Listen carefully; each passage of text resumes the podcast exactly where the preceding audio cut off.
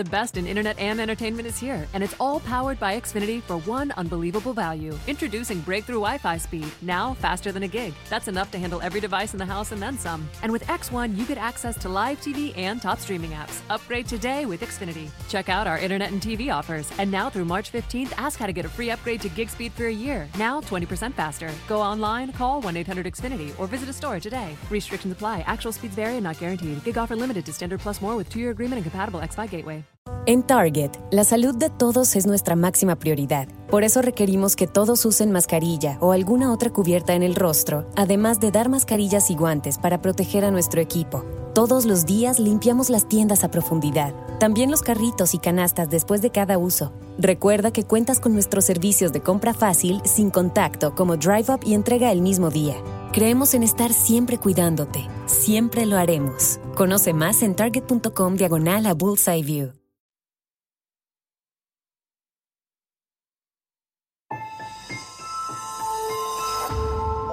Durante años, se pensó que el Yeti vivía en los Himalayas. ¡Bienvenidos al Himalaya!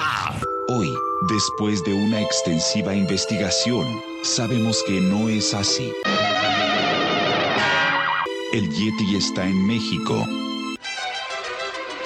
Y este es su espacio. Yo, check this out.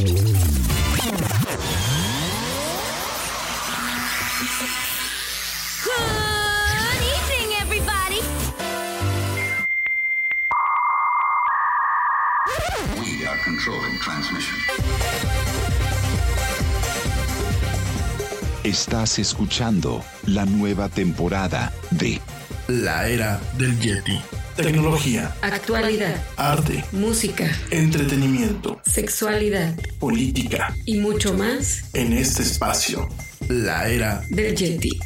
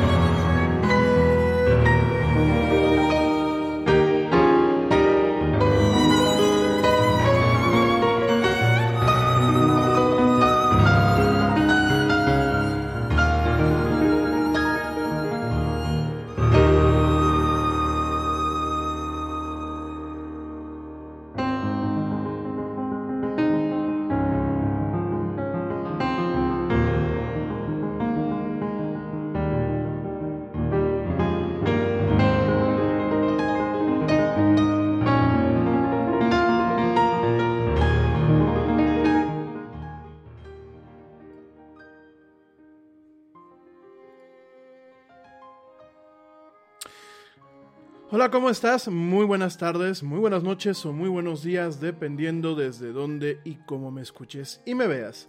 Como siempre, es un tremendo gusto estar contigo en esto que es la mañanera del Yeti, por supuesto, de la era del Yeti. Yo soy Rami Loaiza y bueno, como siempre me da un tremendo gusto estar contigo. Hoy, eh, miércoles 23 de junio de este fatídico 2020. En este programa donde nos encanta hablar de mucha tecnología, mucha actualidad y muchas, muchas otras cosas más. Gracias, gracias por acompañarme, gracias por haberme acompañado el día de ayer en el evento especial que tuvimos de la cobertura de Apple. Fue bastante atropellada y de hecho, bueno, tuvimos algunos problemas por un tema, eh, pues directamente con Apple. Eh, aparentemente, pues el permiso o la, la, autorización que teníamos para transmitir el evento, no sé si lo entendimos mal, no sé si ellos nos lo dieron mal, no sé si no nos explicamos. La cosa es que no podíamos transmitir el evento completamente como lo transmitimos, o sea, podíamos transmitir parte del audio, pero no podíamos transmitirlo así completo con el stream como lo estuvimos manejando, a pesar de que, bueno, pues siempre estuvo presente no el stream en pantalla principal, sino pues un servidor estuvo narrándolo y, y de alguna forma cumpliendo con las normas, porque bueno, pues no es el primer programa que, no, perdón, no es el primer eh, evento de Apple que cubrimos, de hecho pues ya sería el cuarto que cubrimos en estos prácticamente cuatro años. Sin embargo, bueno, pues así estuvo el problema. Nos bajaron al final el. Bueno, yo bajé al final el tema de YouTube. Y al final lo terminaron bajando de Facebook. Quedó en Spreaker. En Spreaker no tiene ningún problema. Spotify ya nos dio la luz verde.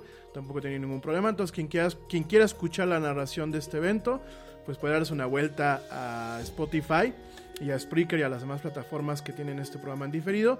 Quien no, bueno, pues ya, este, ya lo, vio, ayer. Gracias por acompañarme. Fue un evento que lo vamos a desmenuzar el día de hoy muy brevemente.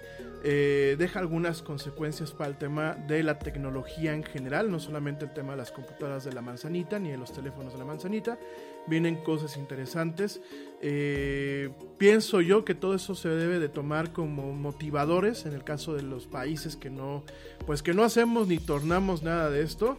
Entonces, pues bueno, ya, ya estamos platicando este tipo de cosas más adelante en esta emisión. Gracias a toda la gente que me acompaña. Por supuesto, muchísimas, muchísimas...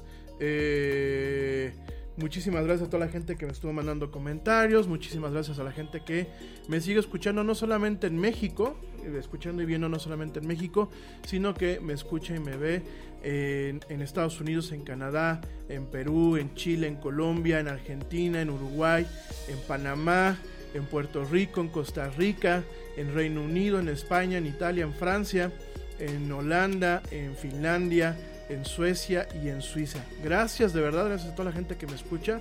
Tenemos fans, eh, ah, y Bélgica, perdón, también nos escuchan desde Bélgica. Perdón, no, no, no lo pongo. Bueno, nos ven. Lo que pasa es que yo me baso principalmente en las estadísticas que tenemos de Spreaker. Ahorita no he agregado todas las estadísticas que nos genera Facebook Live, que nos genera YouTube, que nos genera eh, Mix, eh, perdón, Twitcher, eh, Twitch, perdón. Twitch, Mixer, Twitch, Mixer, no, Twitch, este, ya estamos empezando a transmitir también en Twitch. Entonces, este, no todas las estadísticas, pero bueno, amigos, el canal de YouTube está muy solito, pero así, se los digo en buen plan, muy, muy solito. Échenme la mano, no sean mala onda, denle like eh, al, video, suscríbanse. Eh, pongan a la, a la, campanita para las notificaciones en vivo, compártanlo, mi gente de Facebook, igual, échenme la mano. Este, vamos a hacer crecer esta comunidad porque bueno, la única forma en la que yo muchas veces puedo justificar ciertas conexiones o ciertos eh, acercamientos con las empresas grandes para tema de reviews, para tema de, de, cubrir algunos eventos, para cuestiones que realmente sean pues de que le funcione a la comunidad, ¿no? Porque últimamente lo que queremos hacer aquí es una comunidad necesito tener pues ahora sí que más seguidores, más gente que comparta esto. Digo, si les parece que pues esto vale la pena, ¿no? Si no, no lo compartan, ¿no? Yo soy muy, eh, muy tajante con ese tipo de cosas, cosas que yo no creo que valgan la pena, que les puedan aportar algo a mis amigos y a, y la gente con la que comparto este programa, pues directamente tampoco lo sigo, lo comparto, ¿no? Entonces, pero si les gusta el programa, si realmente eh, pues tienen ganas de hacer comunidad con un servidor, con este proyecto que ya llevamos cuatro años, ha tenido una catarsis constantemente este, este proyecto, aunque ya llevamos cuatro años con él, pues échenme la mano, denle like a la página de Facebook, Eh, suscríbanse al canal de YouTube. Eh, mi gente en Twitch, que pues seguramente ya hay tres o cuatro personas que me están viendo. Igual, suscríbanse al canal, compártanlo, hagan ruido. Eh, vienen cosas buenas, traemos varias sorpresas para ustedes. Van a decir, ay, ese mendigo Yeti lleva diciendo bastante tiempo lo mismo. Sí, las tenemos ahí todavía, pero no las hemos podido sacar. Pero tenemos cosas buenas, entonces pues échenme la mano con eso. Yo sé que hay mucha gente que me escucha.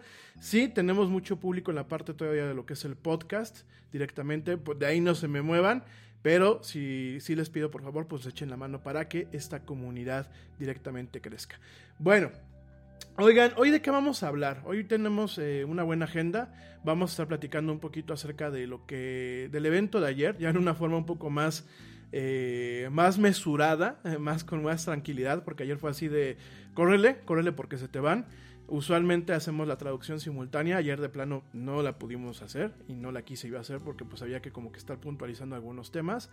Pero bueno, eh, vamos a, puntualizar algunas cositas nada más, eh, algunas cosas que no se dijeron el día de ayer, algunas cosas que eh, tienen un, tema en donde pues definitivamente va a haber un crecimiento en pues este entorno de lo que es la computación personal, eh, no principalmente por el tema de Apple, yo como te lo comenté ayer creo que Apple está jugando catch up, está jugando a te alcanzo, creo que eh, platicaba ayer con mi amigo Manu en la tarde, le mando un saludo a mi amigo, a mi amigo Manuel, me decía él, Apple realmente nunca ha innovado, lo que él ha, ha sido tomar las ideas, las ha eh, limpiado, les ha sacado brillo, las ha cuidado mucho, las ha pulido y las ha lanzado al mercado, ¿no?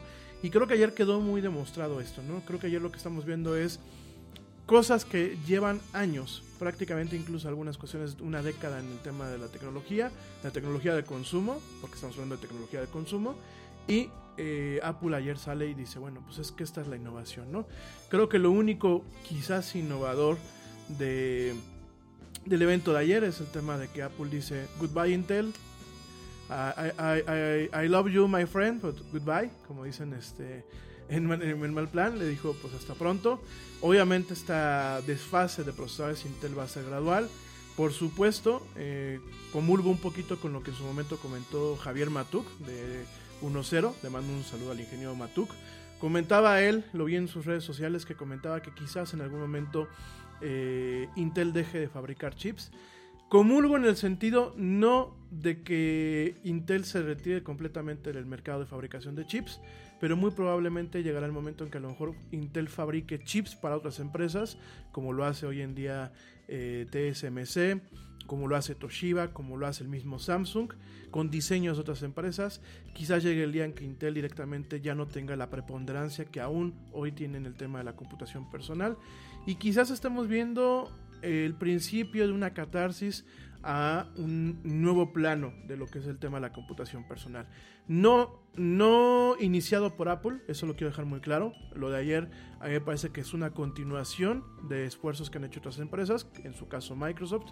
Me queda claro que no iniciado por Apple, pero quizás sí detonado un poco por eh, la presencia que sigue teniendo el gigante, el gigante de la tecnología en este sentido, ¿no? Entonces lo vamos a platicar en unos minutos más. Eh, por otro lado, bueno, vamos a platicar un poquito acerca de Anonymous, que pues sigue dando, sigue dando cosas que platicar. Vamos a platicar un poquito ahí de algunas notas de ciencia.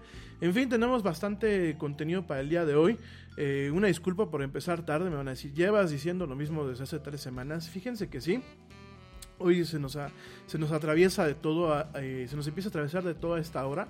Cuando nosotros arrancamos este horario como que estaba muy relax ahorita se nos atraviesa todo. Y aquí en México lo que ahorita se nos atravesó, bueno, pues fue un, sismo de 7.1 grados en la escala de Richter en la Ciudad de México. Yo sé, el Yeti no tiene su cueva en la Ciudad de México, sin embargo, bueno, pues por un tema de respeto a muchos de los amigos que nos escuchan y nos ven desde allá, sobre todo para el tema de comunicarse con sus familias y eso, algunos de ustedes me pidieron directamente, oye, aguántanos antes de que empieces. Y entre eso, y entre que yo también andaba haciendo algunas cosillas más por ahí de, de trabajo, porque bueno, pues aquí donde me ven ahorita es donde realmente trabajamos también, pues eh, ya nos dio un poquito por empezar tarde, ¿no? Además que ayer, pues el tema con Facebook y con YouTube nos ocasionó algunos problemas.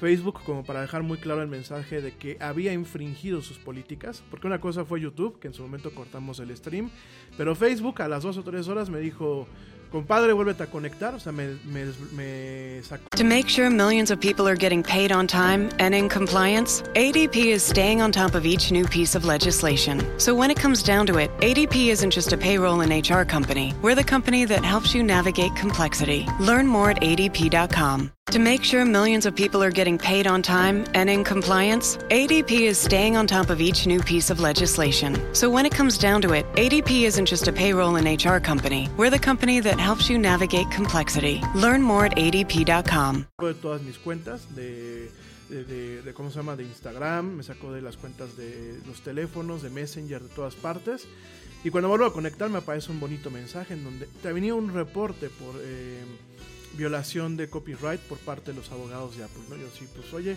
habíamos quedado en otra cosa no y de hecho yo ayer mientras transmitía el evento eh, yo les los comenté muchas veces en, la otras, en las otras computadoras tenía pues una digamos así varias pantallas de otros eh, pues si lo quieren ver así, youtubers, bloggers de tecnología, medios que estaban cubriendo la nota y que la estaban cubriendo de una forma similar, ¿no? Desconozco qué fue, ya mandemos yo un, un correo a mi contacto de prensa con Apple, Apple no me ha contestado, eh, igual esos videos ya están bajados, seguimos sin tener problemas con el tema del audio, como nunca lo hemos tenido, de hecho te lo vuelvo a repetir, nuestro primer contacto, y entre eso y entre lo que son azul y medias noches, como decimos aquí en México, bueno, pues nos, nos desconectó de todo, nos desconectó del cliente que utilizamos para poder hacer este streaming, pero bueno, pues ya estamos por aquí, entonces les ofrezco una disculpa, ya les prometo que vamos a tratar de organizarnos un poquito mejor para seguir saliendo en esta, en esta hora. Eh, es un horario bastante popular por lo que veo con muchas personas eh, que me han estado mandando correos. Sí lo estoy considerando para dejar el, programa en esta hora, no es nada seguro todavía, pero bueno, está a consideración. Oigan mis amigos, bueno, pues vamos a arrancar.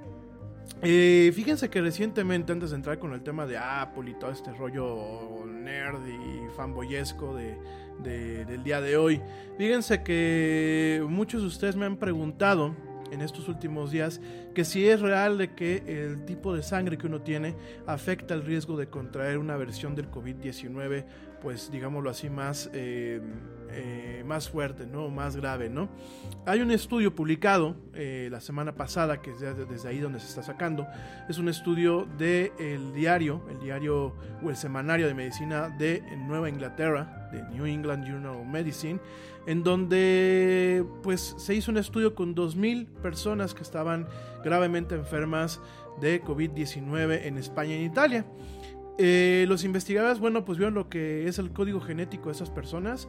eh, hicieron un estudio que se le conoce como Asociación del Genoma Amplio, eh, o GWAS por sus siglas en inglés, y compararon las genéticas de estas personas con las genéticas de, de un grupo eh, de control que tenía ciertas características similares, buscando alguna diferencia que pudiera influenciar de una forma, de una forma plausible el riesgo de eh, pues contagiarse o de tener un, un caso mucho más serio, ¿no? un caso que re- requiera directamente hospitalización. Eh, últimamente encontraron eh, que hay dos posibles regiones de genes y eh, algunas eh, variaciones genéticas asociadas con el COVID-19, es decir, hay partes de nuestro genoma que nos hacen más propensos a tener una enfermedad fuerte o a tener una enfermedad pues mm, relativamente manejable, ¿no? Una región aparentemente muestra o, de alguna forma presenta pues un rol en la respuesta inmune a la infección y también está conectada con lo que es la proteína AC2 que la platicamos hace unos días esta angio, eh, enzima de, de conversión de angiotensina ¿no? AC2 que lo platicamos justamente algunos días y que se produce eh, en la superficie de muchas de las células ¿no? ya te había comentado de este mecanismo ¿no? Eh, esto de alguna forma, bueno, pues de acuerdo a los científicos, tiene mucho sentido ya que el coronavirus, como lo platicamos hace unos días, eh, infecta nuestras células a través de los receptores para esta, esta enzima, para esta proteína que se llama AC2, ¿no? De hecho, hay diferentes estudios, pues de alguna forma tratando de entender eh, cómo mm, eh, atenuar el, el- efecto que se tiene por parte de esta enzima. Eh, mucha enzima, bueno, pues es lo que ocasiona una respuesta desmesurada, poca enzima puede ocasionar también daños, ¿no? También encontrar una asociación o un vínculo entre lo que es el COVID-19 y una región de genes que influencia lo que es el tipo de sangre, ¿no? Cuando ellos vieron a los pacientes, encontraron pues un vínculo aparentemente, y lo digo eh, con todas las reservas del caso, aparentemente bastante claro, ¿no? Las personas con eh, sangre tipo A eh, fueron encontrados que tenían un 45% mayor riesgo de contraer un cuadro de COVID-19 bastante severo comparado a aquellas personas que no tienen el tipo A en su sangre, ¿no? Mientras que las personas que tienen el tipo O este tipo que bueno pues es como un poco oro porque pues es un donador universal se encontró que tenían el 35% menos de riesgo de contraer una infección severa comparados a aquellos tipos que no son eh, tipo O ¿no? mientras que estos eh, porcentajes pueden sonar tremendos eh, sigue siendo cierto que mucha gente que contrae el coronavirus no se enferma lo suficiente para necesitar hospitalización independientemente del tipo de sangre estos hallazgos pues no son implausibles ya que el tipo de sangre y la genética ya eh, han generado muchas sospechas de afectar nuestro riesgo de sufrir de, pues, varios tipos de situaciones médicas, ¿no? Los investigadores, bueno, eh, pues planteaban diferentes hipótesis para tratar de entender cómo el tipo de sangre podría afectar nuestra vulnerabilidad a la infección, incluyendo sus efectos en proteínas que ayudan a regular lo que es directamente el, em, eh, los coágulos, el tema de la coagulación, y lo sabemos hoy en día que los cuadros más graves de, COVID-19 eh, se sabe que generan pues un alto nivel de coagulación en la sangre, sobre todo en la, sangre alveolar, la sangre que directamente se encuentra en los pulmones y en los alveolos para el intercambio, el intercambio que se hace, donde bueno, la sangre eh, se oxigena y eh, deja lo que es el dióxido de carbono. ¿no? Eh, hay algunas limitaciones importantes antes de que nos asustemos y antes de que empecemos a compartir estas notas sin siquiera darnos el momento para checarlas. directamente hay algunas limitaciones. Eh, esto de acuerdo a Eric Gary, un profesor asistente de patología en el hospital Johns Hopkins, eh, eh, directamente en los Estados Unidos, que también es el director médico del Johns Hopkins, el banco de sangre de este hospital. Y directamente dice que no hay un estudio simple, que bueno, pues deban de ser tomados como la última palabra en el, en el asunto. Esto, bueno, pues aparentemente es el primer estudio eh, basado en GWAS, en este análisis de genoma que se hace en su tipo y hay que esperar a que hayan estudios similares de diferentes grupos de personas que confirmen los enlaces genéticos que se plantean en este estudio, ¿no? Asimismo, Gary notó que los autores no habían eh, tomado en cuenta otros factores que pueden explicar el vínculo entre el tipo de sangre y lo que es la severidad del COVID-19, como ellos mismos lo, lo comentan, ¿no? Eh, este señor, el señor eh, Gary, que bueno, pues en parte, pues el doctor Gary, que en parte tiene pues una responsabilidad científica, pero también tenemos este tema del celo profesional, de que porque bueno, pues fue Nueva Inglaterra y no fue Johns Hopkins, pues bueno, directamente dice que eh, si fuera cierto que mucha más gente que la que tiene tipo A en el estudio tuviera algún factor de riesgo para coronavirus, ellos sean como si estuviesen inmunocomprometidos entonces esta metodología pues no podría realmente encajar. Perdón, dice, perdón, perdón, perdón, perdón, perdón, estoy traduciendo directamente del inglés. Dice que si hubiese más gente que aún con el tipo A de sangre, en este estudio que tuviera algún otro factor de riesgo para el coronavirus, como por ejemplo que fueran inmunocomprometidos, es decir, gente que tenga un, mal autoinmune o que esté bajo un tratamiento de quimioterapia, entonces esta metodología no podría eh, o quizás hubiese omitido esta información dentro de este contexto del estudio, ¿no? Eso fue lo que dijo directamente Gary al medio Gizmodo él dice que como tal no está criticando el estudio, dice que pues ellos hicieron un trabajo sorprendente y extraordinario en lograr eh, recolectar toda esta información eh, a través del mundo en un, en un tiempo muy pequeño. Sin embargo, eh, la naturaleza de, esta, de este tipo de investigación aún no es definitiva. Son hipótesis, son estudios que alimentan pues, muchos temas en, en, cuanto al pensamiento y en cuanto a la investigación. Seguramente abrirán nuevas líneas, pero no es un estudio concluyente. Por favor, antes de que empiecen a compartirlo por todas partes, como ya lo hicieron los medios nacionales aquí en México, que un gramito de vergüenza, pienso yo, y de profesionalismo. Eh, las notas que yo leí aquí en México omitían esto que te estoy comentando al final, en donde no son estudios concluyentes. Y hay mucha gente que apenas ve esto. Y yo sé que nos hace falta buenas noticias, yo sé que nos hace falta esperanza, yo sé que nos hace falta ver como que la luz al final del camino, eh, al final de este túnel. Pero definitivamente no podemos darnos el lujo de eh, directamente agarrar y empezar a compartir información sin contexto, información incompleta o información modificada, ¿no? Entonces, por favor, antes de que empiecen a compartir esto de que si el tipo de sangre A es más susceptible, no hay estudios totalmente concluyentes. Este es un primer estudio que está abriendo la línea, eh, una línea de investigación. Diferentes equipos a nivel mundial tendrán que hacer lo mismo para constatar que sus resultados son equivalentes o son similares a los resultados que aquí se presentan, pero no hay nada concluyente, ¿no? Eh, comenta Gary y puntualiza un poco más que sí, por supuesto hay una serie de investigación médica que involucra el tipo de sangre para muchas cuestiones. Por ahí yo escuchaba inclusive algún día la tontería de que el tipo de sangre pues dictaba el tipo de dieta que uno tenía que tener, que porque pues a unos tipos de sangre los engordan más los gansitos y a otros no, ¿no? Yo, bueno, conozco a mucha gente que pues cuando le pega duro al gansito, a la garnacha o, a diferentes cosas, pues engorda si sea el tipo de sangre que sea, ¿no? Entonces, este, pero regresando un poco a, este tema y digo, dejándome aquí mi chistorete, mi pésimo chistorete, sobre todo en tiempos de pandemia, eh, aquí lo que se comenta es directamente que si bien hay una serie de estudios y hay mucha investigación y hay muchísimas cuestiones en donde los tipos de sangre quizás tienen un alto riesgo de desarrollar ciertas enfermedades y condiciones médicas que va desde lo más serio como lo son ataques al corazón, eh, ataques cardíacos, a lo más mundano como la susceptibilidad a la reacción eh, de los eh, piquetes de mosco, ¿no? Pero cuando realmente uno se enfoca en esas conexiones, sigue comentando el señor Gary, el doctor Gary, dice que no importa mucho en el gran esquema de las de otras cosas que pueden ocasionar que una persona se enferme, ¿no?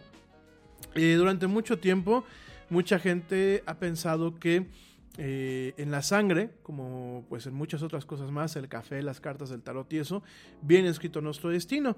Y quizás esta sea una idea muy romántica, ¿no? Y quizás sea una, una idea que inclusive eh, no solamente parte del romanticismo, no, solamente parte de la poesía, no solamente parte inclusive de algunas eh, creencias populares, ¿no? Creo que mucho eso también pues parte quizás de cuestiones inclusive religiosas, ¿no? En donde la sangre, bueno, pues es un bien, es un, es un bien prácticamente divino y sagrado. Es bien saber, por ejemplo, que eh, los judíos ortodoxos no permiten la transfusión de sangre, al igual que los mormones, por un tema precisamente de eh, una, coherencia religiosa. Sin embargo, eh, a pesar de cualquier tipo de sangre, y lo dice el doctor Gary, sabemos que cualquiera podemos tener un tema de arteriosclerosis, cualquiera pues nos pueden morder, nos puede picar un mosquito y realmente en el tipo de sangre pues no es un tema donde hay una afección fuerte, ¿no? Yo creo que hay, una serie de cuestiones en donde también influye la genética. Obviamente el hecho de que tú a lo mejor el día de mañana te hagas un examen genético, por ejemplo, eh, de estos de estos pruebas que, suelen haber, ¿no? En donde hay un tema de... Eh, por ejemplo, tú puedes, en Estados Unidos hay, un, hay empresas que tú dices, te mandan un kit, te mandan un kit con eh, cotonetes, con tubos, con diferentes cosas. Te haces un raspado, un exudado de, cachete, que le digo yo, un exudado de cachete de las, de las paredes internas de la boca. Y lo metes eso, lo mandas y eh, al cabo de unas semanas aparecen tus resultados por internet y te dicen eh, que se han encontrado de acuerdo al genoma humano que tenemos secuenciado actualmente y se marcan algunos eh, genes o algunas, algunas partes que en algún momento pudiesen suponer un riesgo de generar alguna enfermedad, ¿no? Eh, sí hay muchas enfermedades que son eh, pues disparadas o son eh, de alguna forma que te vuelven más propenso o eres más propenso a estas enfermedades debido a ciertas cuestiones genéticas. Pero tampoco es una condena, tampoco es una condena y es bien sabido que no solamente la genética afecta a la salud de un ser humano, sino que por supuesto pues afectan lo que son los hábitos, lo que es el entorno, eh, lo que es en general pues cómo vives la vida, ¿no? Y aquí mismo aplica un, poquito con el tema de esta sangre, ¿no? Eh, con este tema de la sangre y el COVID. Eh, él comenta que, bueno, pues sí es un encabezado, es un encabezado gigante, todos los medios lo cubrieron y lo, lo cubrieron de una forma, pues poco, me parece un poco... Eh, poco ética, eh, más que nada lo hicieron como el clásico clickbait o como la clásica eh, anzuelo para, como, para lo que son los clics, para que bueno la gente entre a verlo. Sin embargo, científicamente hablando, bueno pues eh, realmente él, él, dice, él nos dice, el, doctor Gary, dice que qué pasaría si uno de sus colegas en el cuarto de emergencia le hablara y le dijera, oye, vamos a entubar a alguien, ¿no? Pero pues nos dimos cuenta de que su grupo de sangre es tipo O, ¿no? Lo debemos de hacer y pues él le diría directamente, ¿no? Pues por supuesto estás loco o de qué hablas, ¿no? Hazlo porque bueno, la gente está enferma, ¿no? Entonces, en este caso es lo mismo. Por supuesto, eh, quiero dejar muy claro otra vez esto, es una enfermedad muy nueva.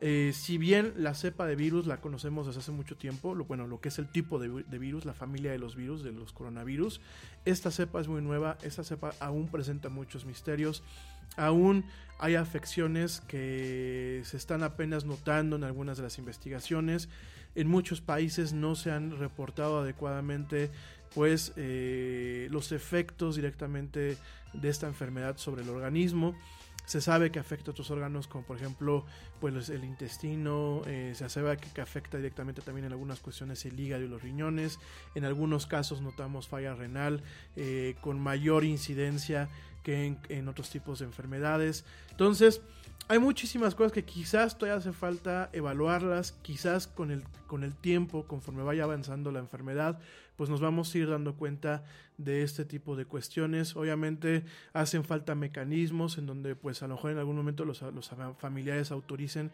hacer autopsias eh, para realmente pues ver qué más daños y qué más afectaciones hay en los cuerpos de estas personas.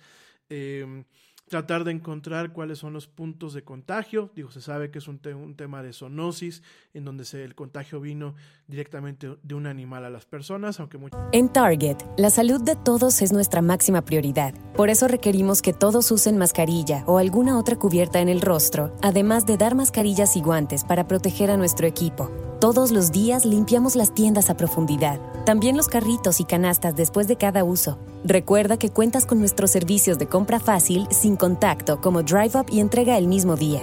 Creemos en estar siempre cuidándote. Siempre lo haremos. Conoce más en target.com diagonal a Bullseye View. A payroll and HR company needs to be prepared for whatever's going to happen. You could say that over 70 years of experience helping businesses all over the world run smoothly is good preparation. But for ADP, that's not enough. To make sure millions of people are getting paid on time and in compliance, we're staying on top of each new piece of legislation. So when it comes down to it, ADP isn't just a payroll and HR company, we're the company that helps you navigate the complexities. ADP, HR talent, time, benefits, and payroll, informed by data and designed for people. Mucha gente diga que la crearon en laboratorio y eso, no hay pruebas eh, al respecto. Me parece que el decir que los crearon los chinos o lo crearon los americanos o lo crearon eh, eh, en muchos otros aspectos, pero eh, re realmente, ¿cómo se llama? Al final del día creo que estamos viendo algo que no alcanzamos a dimensionar ni su alcance, no alcanzamos a detectar de dónde viene con precisión, que no lo pudo haber contagiado y pues diferentes cuestiones en donde eh, nos estamos topando con esa situación. Saludos a mi querido amigo Adolfo Chora. Oye viejo, te pido un favor. Eh, sí, yo te pedí que me, que me, me recordaras retomar tu comentario del stream de ayer al respecto de Apple. No seas malito, me lo puedes volver a poner. Por una sencilla razón, eh, Facebook nos borró directamente el stream con todos los comentarios y eh, no lo tengo aquí a la mano. Porfas, para que me puedas echar por ahí en la mano. Eh, saludos a mi primo Edgar que ya está por aquí conectado. Eh, te mando un, fuerte abrazo. Te saludos también a la güerita hermosa que también está por aquí conectada. Le mando un besote a mi güerita. ¿Cuál es el tipo? El tipo. tipo eh, ah, los que dice Edgar que. Y los que tenemos tipo de sangre whisky con botana. Y dice Lau que también, bueno, pues también es su, tipo, la güerita. No, pues el mío es este. Ah, yo mejor no digo mi, tipo de sangre, la, verdad, porque si no me voy a dar aquí un autogol. Oigan, mi gente, eh, gracias a Adolfo. Ahorita espero por aquí el comentario. Entonces, tengamos mucho cuidado con esto. Eh, por favor, eh, los invito a que les digan a sus tías, a sus mamás y a su familia que no anden compartiendo estas notas. Por ahí el otro día me topé con una nota muy lamentable en donde decían que el presidente de Roche, esta transnacional farmacéutica, decía que ya estaba la vacuna eh, lista para, para distribuirse. Esto es una falsedad. Lo que en su momento Roche salió a decir al mercado es que tenían varias opciones de vacunas listas para probarse pero muy claramente decían que bueno pues el proceso podía tardar entre un año y año y medio para que realmente veamos una vacuna o una medicina eficaz contra este coronavirus directamente en la farmacia, ¿no? Entonces, por favor, dejen de compartir las notas de esa forma. Ya sé que lo digo a cada rato, ya sé que a veces han de decir, ay, otra vez va a salir con esto el Yeti, pero por favor los invito, no solamente a ustedes, sino les invito a que sus familias, pues hablen con ellos, ¿no? Porque desafortunadamente el pasar este tipo de notas, además de que genera desinformación, y la desinformación hoy en día es muy peligrosa, además de todo esto, pues genera falsas esperanzas y quizás en muchas personas eh, genera el deseo de bajar la guardia, ¿no? Definitivamente no estamos para bajar la guardia, eh, sobre todo, bueno, cuando estamos pues de alguna forma viviendo en algunos países lo que es una meseta pronunciada con el, ritmo de contagios, eh, cuando en algunos países como Estados Unidos empezamos a ver rebrotes, de hecho hay algunas eh, tiendas de Apple, hablando de Apple, han tenido que volver a cerrar después de haber estado abiertas menos de una semana por el tema de los rebrotes. Eh, yo no quiero ser negativo amigos míos, yo sé que pronto volveremos a una normalidad que teníamos antes, no sé si será la misma, Tampoco me atrevo a llamarlo una nueva normalidad, porque bueno, pues eso es un oximorón. Pero definitivamente creo que vamos a regresar a una normalidad, o creo que caminaremos a otra normalidad. Pero definitivamente no veo el camino yo, en base a toda eh, la investigación que en ocasiones hago para poder salir al aire, para poder yo eh, pues cuidar a mi familia, cuidar a mis seres queridos, para poder cuidarme yo mismo. Eh, yo no me quedo solamente con lo que me hizo un medio, digo, de hecho lo hemos platicado aquí varias veces, inclusive la, la y un servidor, pues no lo digo para presumirlo, lo digo como un tema para que también algunos de ustedes se motiven. Eh, tomamos un diplomado eh, de contact tracing para, por parte de la Universidad Johns Hopkins. Es un diplomado que está disponible en Coursera para todo el mundo. Es un diplomado que vale la pena porque no solamente aprendes lo que es el contact tracing, sino también aprendes un poquito acerca de esta enfermedad. Eh, yo de, entrada, bueno, inclusive tenemos un, newsletter que nos manda eh, diario, que nos manda diario el Hospital Johns Hopkins. Eh, constantemente nos está comentando, bueno, pues directamente lo último que está pasando. De, de, hecho, déjenme, déjenme se los enseño. A ver si tengo el del día de hoy por acá a la mano. Nos, nos lo están mandando diario. Y es una forma de mantenerse al día y en base a todo esto que te estoy comentando, en base a toda la investigación, en base a estar pues totalmente enterado, ¿no? Porque creo que en estos días hay que mantener un nivel de información eh, lo más óptimo posible, ¿no? Yo sé que mucha información agobia, también estoy soy muy consciente de eso y creo que mi recomendación sería tratar de buscar un equilibrio en donde tengamos la parte de eh, la información que vamos obteniendo nosotros, eh, de una forma moderada, de fuentes confiables y de saber cuándo, cuándo cortar, digámoslo así, el flujo de información, ¿no? Y ahora hemos platicado con el doctor eh, Ramón Cano, que espero que nos, que nos acompañe próximamente por acá. También lo platicamos en su momento con la doctora este, Areli. Y miren, por ejemplo, estos son los que nos mandan. Este es del hospital eh, de, del Johns Hopkins, de la Escuela eh, de Salud Pública de Bloomberg, dentro del mismo colegio. Y nos lo mandan diario, ¿no? Entonces nos, nos van diciendo, bueno, pues directamente un poquito de cómo va la pandemia desde el punto de vista científico, ¿no? No desde el punto de vista de los medios no desde el punto de vista político, sino desde el punto de vista científico, cómo realmente va avanzando la pandemia. Y dicho todo esto, y antes de irme un corte, lo que te quiero decir es, sin que entres en pánico, sin que nos deprimamos, sin que pongamos una mala cara, esta situación llegó, se va a quedar un buen rato. Yo la verdad no veo que esto, eh, de que de esto nos deshagamos rápidamente. Por supuesto, va a llegar un momento en que tendremos que empezar a salir Yo, por ejemplo, veo pues un tema quizás en unas en unos eh, máximo semanas para salir a ciertas actividades que tengo, ciertos pendientes que tengo por ahí. Eh, pero serán como que muy, muy espaciados, se dan con mucho cuidado, se dan con muchas precauciones. Eh, creo que muchos de nosotros en, los, en las siguientes semanas nos va a tocar esta parte de salir con mucho cuidado, de salir eh, exclusivamente para lo que sea necesario. Creo que el tema de volver a salir por salir, vamos a pasar una temporadita en la que realmente quizás no sea conveniente, sobre todo porque vienen los rebrotes. Esto no es por ser ave de mal agüero, esto no es ni para que te asustes, esto no es ni para que digas chin, sencillamente es para que cobras conciencia, ¿no? Los rebrotes ahí vienen, de hecho lo estamos diciendo en Estados Unidos ya hay, en Beijing lo reportábamos la semana pasada, ahí en China ya tenemos otra vez el tema de los rebrotes. Em, por ahí España empezó a reportar algunos rebrotes justamente la semana pasada, finales de la semana pasada. Entonces, esto llegó, esto se va a quedar un rato. Eh, definitivamente no creo que sea para toda la vida. Eh, en algún momento, pues el virus pasará a una versión quizás más manejable o menos infecciosa.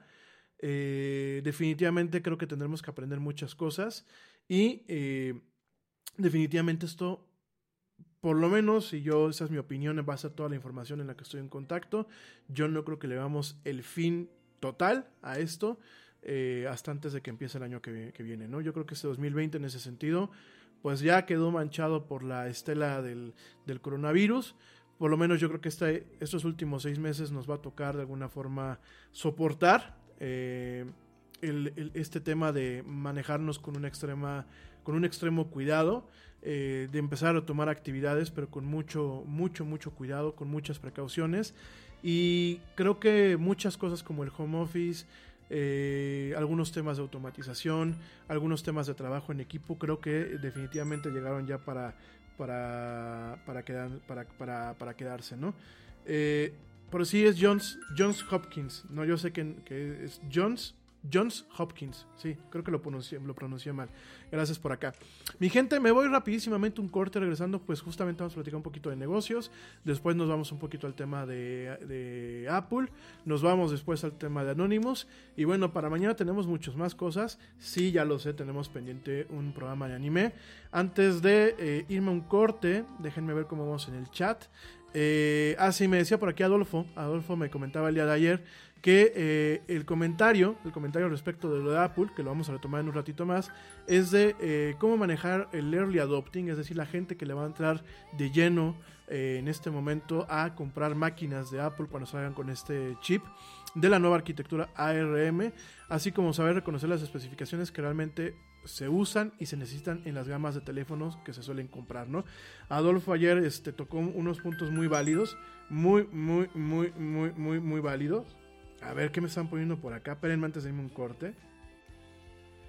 Um, Johnson's Hopkins. Así se pronuncia. Es Johns. Johns Hopkins, así está. No Johnson's, es Johns Hopkins. Johns, eh, no de John, sino de Johns Hopkins. Así lo estaba pronunciando, ¿no? Lo pronuncié mal. Es Jones, Jones, no, no, está bien pronunciado. Jones Hopkins. Este, bueno, ahorita me peleo con la güeyita que me está aquí echando la mano. Este, definitivamente esos son temas que vamos a regresar ahorita y lo vamos a platicar. Hay mucha gente, y lo platicábamos con, con Adolfo el día de ayer, hay mucha gente que compra máquinas que son tanques para matar una mosca, ¿no? O ni siquiera para matarla, prácticamente para acariciarla, ¿no? Y lo mismo pasa con los teléfonos. Hay gente que dice, quiero traer el último iPhone el iPhone 11 Pro, pues porque es el estatus, ¿no? Realmente no utilizan las cámaras, realmente no utilizan toda la suite de cosas que traen los teléfonos. Y aunque definitivamente se vale, yo cada quien hace lo que quiere con su dinero, definitivamente creo que debe haber un tema de una educación. Eh, definitivamente eh, habrá que sopesar los pros y los contras de migrar a una nueva tecnología, que lo vamos a platicar en algunos momentos más. Eh, yo personalmente en esta ocasión no me animo a hacer conejillo de indias con el tema de, Apple. Y ahora vamos a, también a platicar regresando. No me animo ni porque no tengo el dinero, ni porque realmente este, me parezca conveniente. He visto el trabajo que ha hecho Microsoft eh, con el tema de ARM eh, por su lado. personalmente no me convence, que fue algo que platicamos el día de ayer. Y bueno, hay, hay bastantes cosas que bueno, vamos a retomar. Gracias, este, mi, estimado Adolfo, por los comentarios. Ahí te los vamos a retomar. Pero coincido totalmente con él. Eh, definitivamente habrán cosas del lanzamiento de ayer de Apple, bueno, o del anuncio de ayer de Apple que no los vamos a ver nosotros llegar inmediatamente y habrán cosas que considerar, ¿no? Y creo que hay que empezar a hacer una distinción de qué tipo de dispositivos electrónicos nos conviene en, en diferentes aspectos, ¿no? Eh, vuelvo a decirlo, hay gente que compra máquinas eh, para tareas muy mundanas, hay gente que curiosamente le pasa al revés, compra máquinas que están... Eh, pues no, no también especificadas para tareas que realmente requieren un poco más de poder. Y lo mismo pasa con los dispositivos móviles, ¿no? El otro día alguien me decía es que eh, me voy a comprar un iPad Pro, ¿no? Y yo le decía, ¿para qué quieres un iPad Pro? Ah, pues este, para lo que se compra un iPad, ¿no? Pues para navegar y para ver videos y eso, cómprate el iPad normal. Hay, una, hay, diferentes eh, tipos de iPad. Cómprate una tableta de, de, con Android, ¿no? No, pero es que el Pro se ve muy fregona la tableta. No, pues sí se ve muy fregona, el diseño está muy padre. Pues si realmente tú no vas a usar el Apple Pencil, si tú no, realmente no la vas a utilizar como una máquina de productividad, que hoy por hoy yo sigo pensando que a pesar del trabajo que ha hecho Apple y a pesar del trabajo que han hecho empresas como Adobe para colocar el iPad ya no solamente como un tema de eh, consumo de medios o consumo de contenidos, sino como una plataforma de productividad, yo sigo pensando que no se alcanza el nivel de productividad que se tiene, por ejemplo, pues con una computadora hecha y derecha, ¿no? Con una computadora de escritorio, con una, una portátil, una notebook, ¿no? Eh, para trabajos muy mundanos, como por ejemplo, bueno, pues redactar cosas en Word, eh, navegar por internet, checar correos electrónicos, pues sí, el iPad es lo que queda, con un teclado estás del otro lado, ¿no? Pero para trabajos un poco más, más intensivos, por ejemplo, eh, tema de trabajo de fotos, a pesar de que Photoshop ya está en, en ¿cómo se llama? En, en ¿cómo se llama? En, en en, en, en, para iPad, a pesar de que Photoshop ya está para iPad, a pesar de que hay una suite más o menos completa de Office para iPad, a pesar de bueno, mucho de este trabajo, sigo pensando que no es totalmente el tema de la productividad. Mi gente, me voy. Me voy, me voy, me voy, me voy, me voy rapidísimamente un corte. Te recuerdo, te recuerdo mis redes sociales. En Facebook me encuentras, seguramente si me estás viendo, pues ya, ya conoces cuál es la página del Yeti. Se llama La Era del Yeti. Por favor, dale like. Eso es en Facebook. En YouTube me buscas directamente porque todavía no tenemos eh, URL de, de, ¿cómo se llama? Dirección de, de vanidad, como le llaman ellos. Eh, búscame directamente como la era del Yeti y te aparezco. En Twitch eh, me buscas igual como el Yeti, así búscame el Yeti, también aparece el canal. En Instagram estoy como la era del Yeti y en, Twitter estoy como arroba el Yeti oficial. Eh, esas son las redes sociales. Te recuerdo que este programa lo estoy transmitiendo en vivo a través de Spreaker, solamente el audio, a través de Facebook Live, YouTube y Twitch, eh, audio y video. Digo, por si quieren ver a Pedro el Malo disfrazado del Yeti o el Yeti disfrazado del Pedro el Malo, porque pues otra vez traigo mi característica barba y mis cachetitos. Ya no te digo, me faltan las orejas de Pedro el Malo. Y eh, por supuesto, este programa también lo puedes seguir escuchando en diferido a través de las plataformas de streaming, como lo son Spotify, iHeartRadio, TuneIn, Stitcher, Castbox, Deezer, Pocket Casts. Eh, Podcast Addicts y otras plataformas como lo son los clientes nativos de eh, Apple y de Google en el tema de los podcasts. Me voy rapidísimamente a un corte, ya vuelvo, sigue escuchando y viendo esto que es la mañanera del Yeti de la era del Yeti.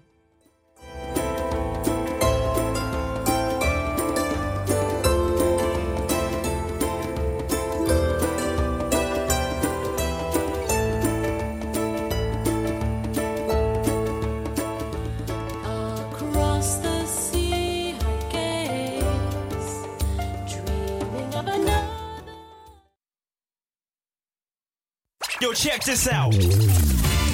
Este corte también es moderno. No te vayas.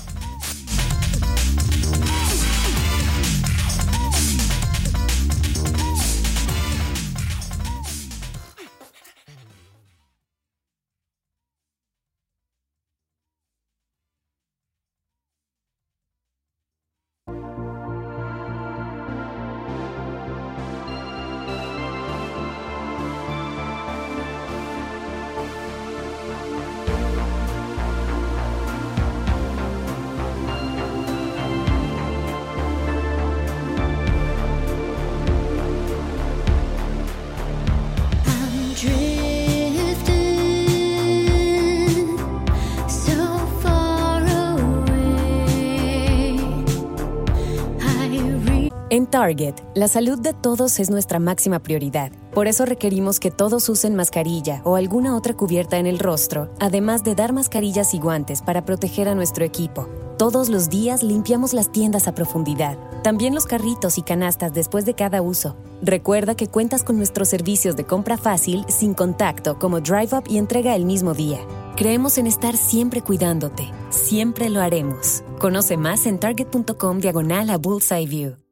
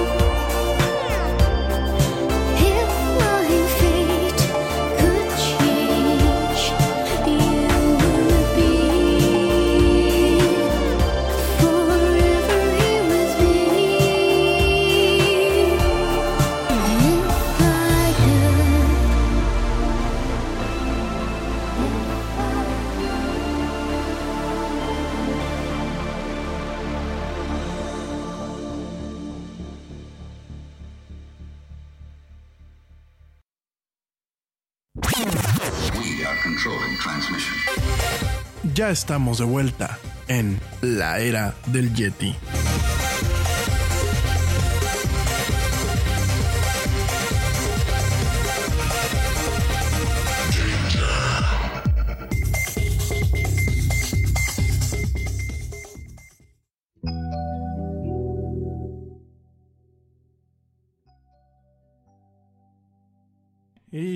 Estamos de vuelta con esto que es la mañanera del Yeti, de la era del Yeti. Gracias, gracias a la gente que continúa escuchándome, gracias a mis compadres, compadres míos y a la güerita, a eh, mi buen amigo y hermano Diego Navarro, a eh, Juli Balbino. Muchas, muchas, muchas gracias por escucharnos.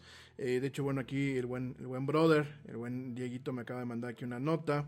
Eh, circulan redes imágenes de la playa Riscalillo, en bajos del arenal Huatulco, aquí en México, en donde se observa el mar alejándose de la orilla de la playa.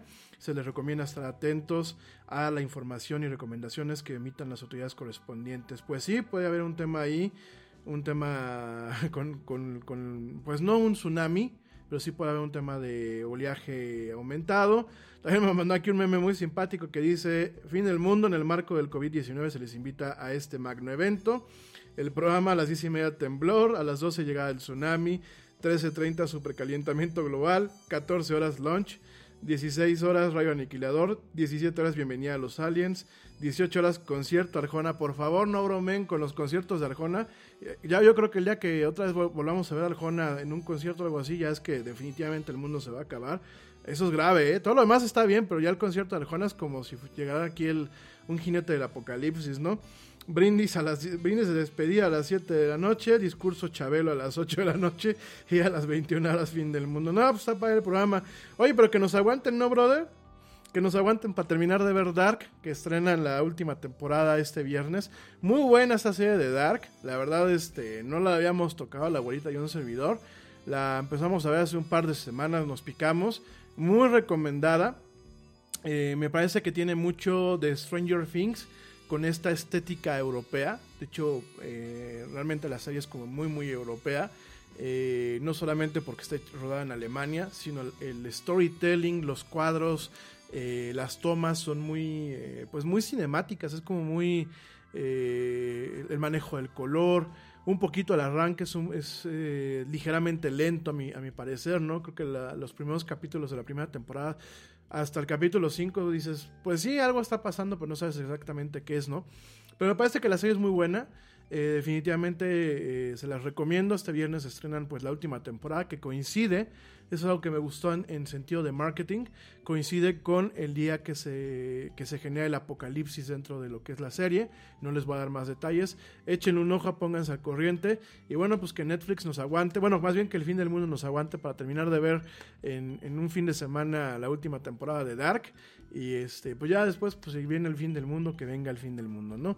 Bueno, les recuerdo, este, tenemos la tienda de la era del Yeti, para que echen, echen la mano. Este, por aquí pone el buen, este, el buen Adolfo Extraterrestres, queremos boletos para el concierto de Pearl Jam. Definitivamente, o sea, si va a haber concierto que haya de algo que valga la pena, ¿no? Irse con una sonrisa este, de este mundo, eh, de este mundo terrenal, y no pues con Arjona, ¿qué pasó? Eso es como, yo ya veo ahí a los jinetes del apocalipsis, ¿no? Ay, mi gente, bueno. Eh, saludos, bueno, pues Adolfo que está por aquí conectado, a mi buen amigo Adolfo Chora Sosa. Saludos también a Ivonne Kazan, que nos está escuchando desde Bélgica. A mi amiga Ale Dressler, que ya tiene rato que no nos escuchaba, eh, allá en Alemania, que dice que bueno, pues ahora está en una hora más razonable para, para escuchar el programa. Eh, también saludos a mis amigos Ernesto Carbó, que es pues, prácticamente colaborador honorario, el buen Ernesto. Saludos también a Pablo Marín y a George de Negre, que bueno, pues son colaboradores honorarios de este, de este programa. Saludos a mi amiga Rebeca Huerta, eh, que estudié yo con ella en la universidad. Saludos también a Taelus Ramírez. Espérenme, casi tengo saluditos. Eh, les mando, bueno, pues este, saludos también a Carmen Ramírez. Saludos también, espérenme, espérenme, espérenme, espérenme, espérenme a mi amigo Carlos Santamaría Gregory, hasta allá, hasta España. Saludos, les mando un fuerte abrazo. Eh, saludos a mi amigo Carlos Rodríguez. Saludos, espérenme, estoy aquí todavía eh, viendo. Ah, se me mueven las pantallas y se me mueve aquí la pantalla del teléfono. Saludos también a Georgina González, a OSHM. Saludos a Jaisley Vázquez, saludos a, eh, ya saludé a la abuelita, Claudia García, Lourdes Chávez, a mi amigo, a mi amigo Juan, Juan Camaleón, Saludos también. Gracias a toda la gente que nos continúa escuchando, que nos continúa colaborando y que nos echa la mano con varias cosas por acá. Gracias, gracias de verdad. Oigan, bueno, este, saludos también a mi, amiga Blanquita Chaya, que también por aquí está conectada. Te mando un fuerte, un fuerte saludo, querida amiga. Un fuerte abrazo. Espero que estén bien allá tus peques y tú. que no haya pasado nada en la Ciudad de México. Por lo visto, los reportes que tenemos es que todo tranquilo.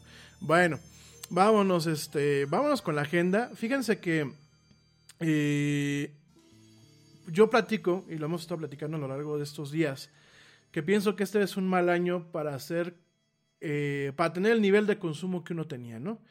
Eh, salvo la gente que tiene, bueno, pues este dinero para tirar y regalar.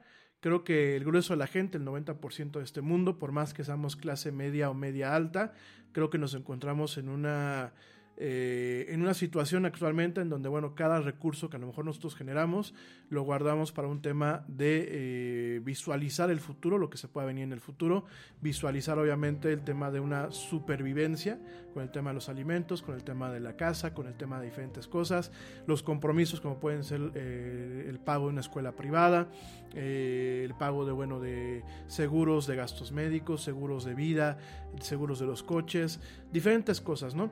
Entonces yo, platicaba y les, lo he dicho siempre, ¿no? Que me parece que este año, digo, yo sé que las cosas no se pueden parar, eh, the show must go on, como muchas veces dicen. Definitivamente eh, las empresas tienen una, una, razón de ser y los lanzamientos que llevaban pues años eh, de alguna forma programados pues no pueden pararse, quizás diferirse, pero no pararse completamente. Pero platicamos que pues este año para el tema de la tecnología de consumo, tecnología como son los celulares, cámaras, eh, televisiones, consolas, eh, mismo tema de computadoras cuando se aplican en un tema de eh, consumo masivo, no tanto como de, consumo especializado, consumo de nicho, pues pensábamos que este es un año que va a ser un poco pues malo para todo este tipo de cosas, ¿no? Y lo habíamos estado platicando, ¿no? Estamos viendo pues tasas de desempleo que no se habían visto eh, antes en la historia del ser humano. Hay algunas cifras bastante alarmantes que, bueno, inclusive superan aquellas épocas de la Gran Depresión. Vemos eh, crisis en lugares donde, no había crisis.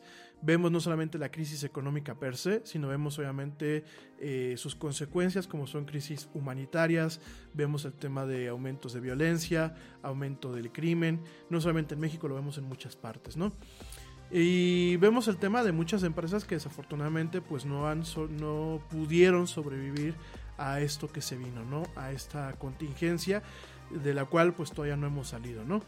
Eh, sin embargo, hubieron algunas empresas que, curiosamente, en vez de clavarse, se fueron para arriba, ¿no?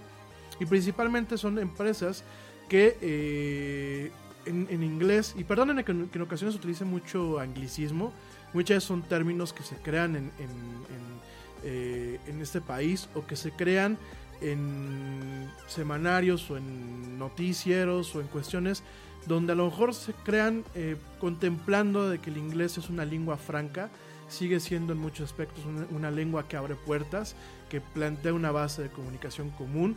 Eh, no sé durante cuánto tiempo lo sigue haciendo, quizás en un siglo nos demos cuenta que a lo mejor fue el chino que lo reemplazó o que hay otro idioma que lo reemplazó, el español, sobre todo porque el español pues es una lengua, eh, creo que es una, una no me hagan mucho caso, no me recuerdo, pero creo que el español era la eh, segunda lengua eh, o la segunda o la tercera lengua que más se habla en todo el mundo, ¿no? Entonces, quizás en algún momento los papeles se reviertan, sin embargo, pues hay que reconocer que durante mucho tiempo la herencia sajona, porque ni siquiera es norteamericana, sino la, herencia sajona, que viene propiamente inclusive de lo que es eh, en su momento lo que fue el reino, el Reino Unido, el Reino Británico, eh, eh, el inglés, bueno, pues muchas veces se utiliza con esto y a veces hay términos como el que te acabo de comentar, bueno, como el que te voy a comentar, que se le conoce como eh, negocios frictionless o libres de fricción, aunque cuando lo traducimos al español suena, suena, suena un poco chistoso, ¿no? Entonces, ¿qué decir de todo esto? ¿Para qué? Porque el otro día me hicieron el comentario que utilizaba muchos neologismos o que utilizaba muchos anglicismos. Bueno, pues esta es parte de la justificación, ¿no? Entonces estamos viendo que negocios que tienen este, es, que son libres de fricción, como lo es, por ejemplo, Amazon, como en su momento son los servicios de streaming, como en su momento lo fueron servicios como Uber Eats, como lo es Corner Shop, como lo es eh, Rappi, eh, como lo son este tipo de servicios que eh, realmente no tienen fricción en el sentido que a lo mejor no dependen de estructuras convencionales para poder seguir operando, ¿no? Hay muchos negocios, por ejemplo, las grandes firmas de tecnología, que a pesar de la contingencia han podido seguir operando de una forma adecuada, ¿no? Lo vimos, eh, lo estamos viendo todavía con aquellos esfuerzos en donde, pues, bueno, en el tema de los videojuegos, ¿no? Lo platicamos la semana pasada. Mucha de la, industria de los videojuegos está actualmente eh, siendo totalmente productiva, pero desde sus casas, ¿no? Afortunadamente el tema del trabajo remoto, pues ha permitido mantener una continuidad de negocio. Por supuesto, esto ha, traído nuevos retos, de los cuales vamos a platicar mañana. Hay algunos temas en donde sí, eh, se pone un tema de trabajo remoto, de home office, aunque el acoso laboral se ha vuelto mucho más amplio, ¿no? Eh, jefes que te hablan a las 9, 10 de la noche, eh, clientes que a lo mejor esperan que tengas un trabajo de, de, un día para el otro, porque bueno, se piensa que porque tú estás en tu casa tienes una mayor facilidad para descansar o que tienes mayor tiempo cosa que es falso. Eh, hay cosas que se han distorsionado, distorsionado, hay cosas que se han depravado. Aquí en México el tema de las agencias de marketing y publicidad, que les digo, la verdad, este, eh, unas historias de terror que no voy a platicar en este programa, ni voy a platicar mañana, quizás las platique más adelante. Estoy haciéndome aquí un compendio y sobre todo estoy contactando a muchas personas eh, para realmente constatar que lo que eh, ha llegado a mis oídos y ojos realmente es acierto y no sean nada más cosas de, de, puro chisme. Pero realmente en el gremio de publicidad y marketing estamos teniendo un problema muy grave en la forma en la que se sigue devaluando y se sigue abusando del capital humano. Eh, estamos viendo que muchas empresas en vez de tener una transformación que las haga mucho más sensibles a una situación que no solamente está afectando económica, que no solamente está afectando socialmente, sino también está afectando psicológicamente. En Target, la salud de todos es nuestra máxima prioridad. Por eso requerimos que todos usen mascarilla o alguna otra cubierta en el rostro, además de dar mascarillas y guantes para proteger a nuestro equipo. Todos los días limpiamos las tiendas a profundidad, también los carritos y canastas después de cada uso. Recuerda que cuentas con nuestros servicios de compra fácil, sin contacto, como Drive Up y entrega el mismo día. Creemos en estar siempre cuidándote. Siempre lo haremos. Conoce más en target.com diagonal a Bullseye View. Te preocupas por la salud de tu familia y hoy un sistema inmunológico fuerte y una mejor nutrición son más importantes que nunca. Es por eso que los huevos Egglands Best te brindan más a ti y a tu familia. En comparación con los huevos ordinarios, Egglands Best te ofrece 6 veces más vitamina D y 10 veces más vitamina E, además de muchos otros nutrientes importantes, junto con ese delicioso sabor fresco de granja que a ti y tu familia les encanta. No son tiempos ordinarios, entonces, ¿por qué darle a tu familia huevos ordinarios? Solo Egglands Best. Mejor sabor, mejor nutrición, mejores huevos a la gente y que no tengan esta sensibilidad realmente para optimizar el trabajo, eh, para ser conscientes de las necesidades de las personas que están trabajando y sobre todo para que realmente no se malentienda o se abuse del tema del home office para un tema de explotación laboral, ¿no? Entonces, eh, creo que son cosas que se tienen que tener mucho cuidado. Eh, y bueno, realmente en el tema de los negocios frictionless, eh, las fuerzas de, las, de, aquellos negocios que no tienen ningún tipo de fricción. Eh, ¿La fricción cuál es? Eh, la fricción es, por ejemplo, el tener la capacidad de que una fuerza de trabajo pueda operar no solamente desde una oficina, sino pueda operar desde sus casas. De que existan procesos autónomos que permitan mantener una continuidad de negocios a pesar de que ciertas, eh, ciertos puntos, por ejemplo en una cadena de suministros, en una cadena de distribución, eh, en una cadena inclusive de producción, puedan sufrir retardos o puedan sufrir, eh, por ejemplo, algunos problemas, ¿no? algunas situaciones. Hoy, digo, esto es realmente para platicar de lleno en otro programa, nada más que quise puntualizarlo. hoy estamos viviendo una situación, amigos míos, en donde cuestiones como el just in time, que se maneja mucho todavía en la industria automotriz aquí en México, en la industria eh, aeronáutica, eh, en todo lo que son plantas de producción eh, que prácticamente trabajan 24 por 7 por 365. Todo este tipo de negocios hoy en día manejaban en algunos, en algunos aspectos metodologías como el Kaizen, como el just in time, eh, metodologías donde realmente eh, la producción era muy precisa. Cuando hablamos del just in time, inclusive eh, hablamos de empresas que tienen una planta gigante, por ejemplo, para armar coches, y los proveedores van e invierten dinero para poner plantas en la cercanía para poder suministrar pues prácticamente en tiempo y en forma lo que son las, las partes que van en el desemblado de estos coches, ¿no? Mucho esto es parte de la metodología just in time, ¿no? Y estamos viendo, estamos viendo cómo realmente en estos tiempos quizás el just in time ya no eh, sea una, una máxima, eh, vimos que el Just in Time resultó muy costoso hoy en día cuando muchas plantas tuvieron que parar operaciones y se generó un efecto en cascada en donde para una y las demás empiezan a sufrir afectaciones de una forma circunstancial. Eh, estamos viendo que bueno, los empleos siguen siendo sujetos en muchos aspectos a una mentalidad muy propia de lo que es eh, la revolución industrial, muy propia de lo que es el visualizar el trabajo humano como elementos en una línea de producción y creo que todo esto son cosas que debemos hoy en día razonar y buscar generar una catarsis a una nueva metodología y a nuevas filosofías de trabajo, ¿no? Yo creo que ahorita eh, quizás en muchos aspectos cambiemos a un modelo más on demand. ¿Por qué? Porque el modelo on demand es un modelo que realmente es un poco más feasible en muchos aspectos, ¿no? Solamente fabricas lo que es necesario. Yo sé que en muchos aspectos eh, o en muchos ramos, por ejemplo, eh, todo el tema de los gadgets, todo el tema a lo mejor de, consumo masivo, quizás en, un momento no sea factible, ¿no? Pero en un consumo un poco más especializado, por ejemplo, con el tema de los coches y eso, si bien eh, muchas una compra se hace o se deshace cuando hay la disponibilidad de una unidad, de un vehículo en el color y en las especificaciones que tú quieres. Me queda muy claro que a veces eso es lo que te hace o te deshace una compra, por ejemplo, en el tema de los coches me parece que tendremos que empezar a adecuar los sistemas de trabajo para que haya una forma híbrida de poder trabajar en estos entornos, ¿no? Que de alguna forma eh, no haya un cambio circunstancial si en algún momento los mercados requieren empezar a trabajar on demand o eh, justamente como estamos trabajando con el just in time para una producción continua, ¿no? Eh, me parece que no se tenían planes de emergencia creo que mucha gente mira es que nadie pensó que nos iba a dar una pandemia, ¿no? Sí, en su momento hemos platicado lo que son los cisnes negros. Creo que todos los datos, eh, para, no para predecir cuándo, sino para saber con certeza que en algún momento iba a venir y de alguna forma tomar medidas en torno a eso, estaban ahí y nunca se, nunca se les hizo caso, ¿no? Y lo mismo está pasando con el calentamiento global y lo mismo está pasando con muchas otras cosas, ¿no? Entonces creo que ahorita hay empresas como Amazon en donde, bueno, a pesar de los eh, pequeños problemas, pequeños grandes problemas, porque realmente son grandes problemas, que ha tenido con su fuerza de trabajo humana, eh, definitivamente creo que Amazon ha mostrado una, un rostro poco agradable en torno a lo que es eh, pues la tienda global en donde todo el mundo compramos cosas. Definitivamente hay algunos eh, centros de distribución en Estados Unidos que tuvieron muchas afectaciones. Han habido muchas quejas. Han habido muchos problemas en la forma en la que Amazon trata a sus empleados de los pisos de distribución.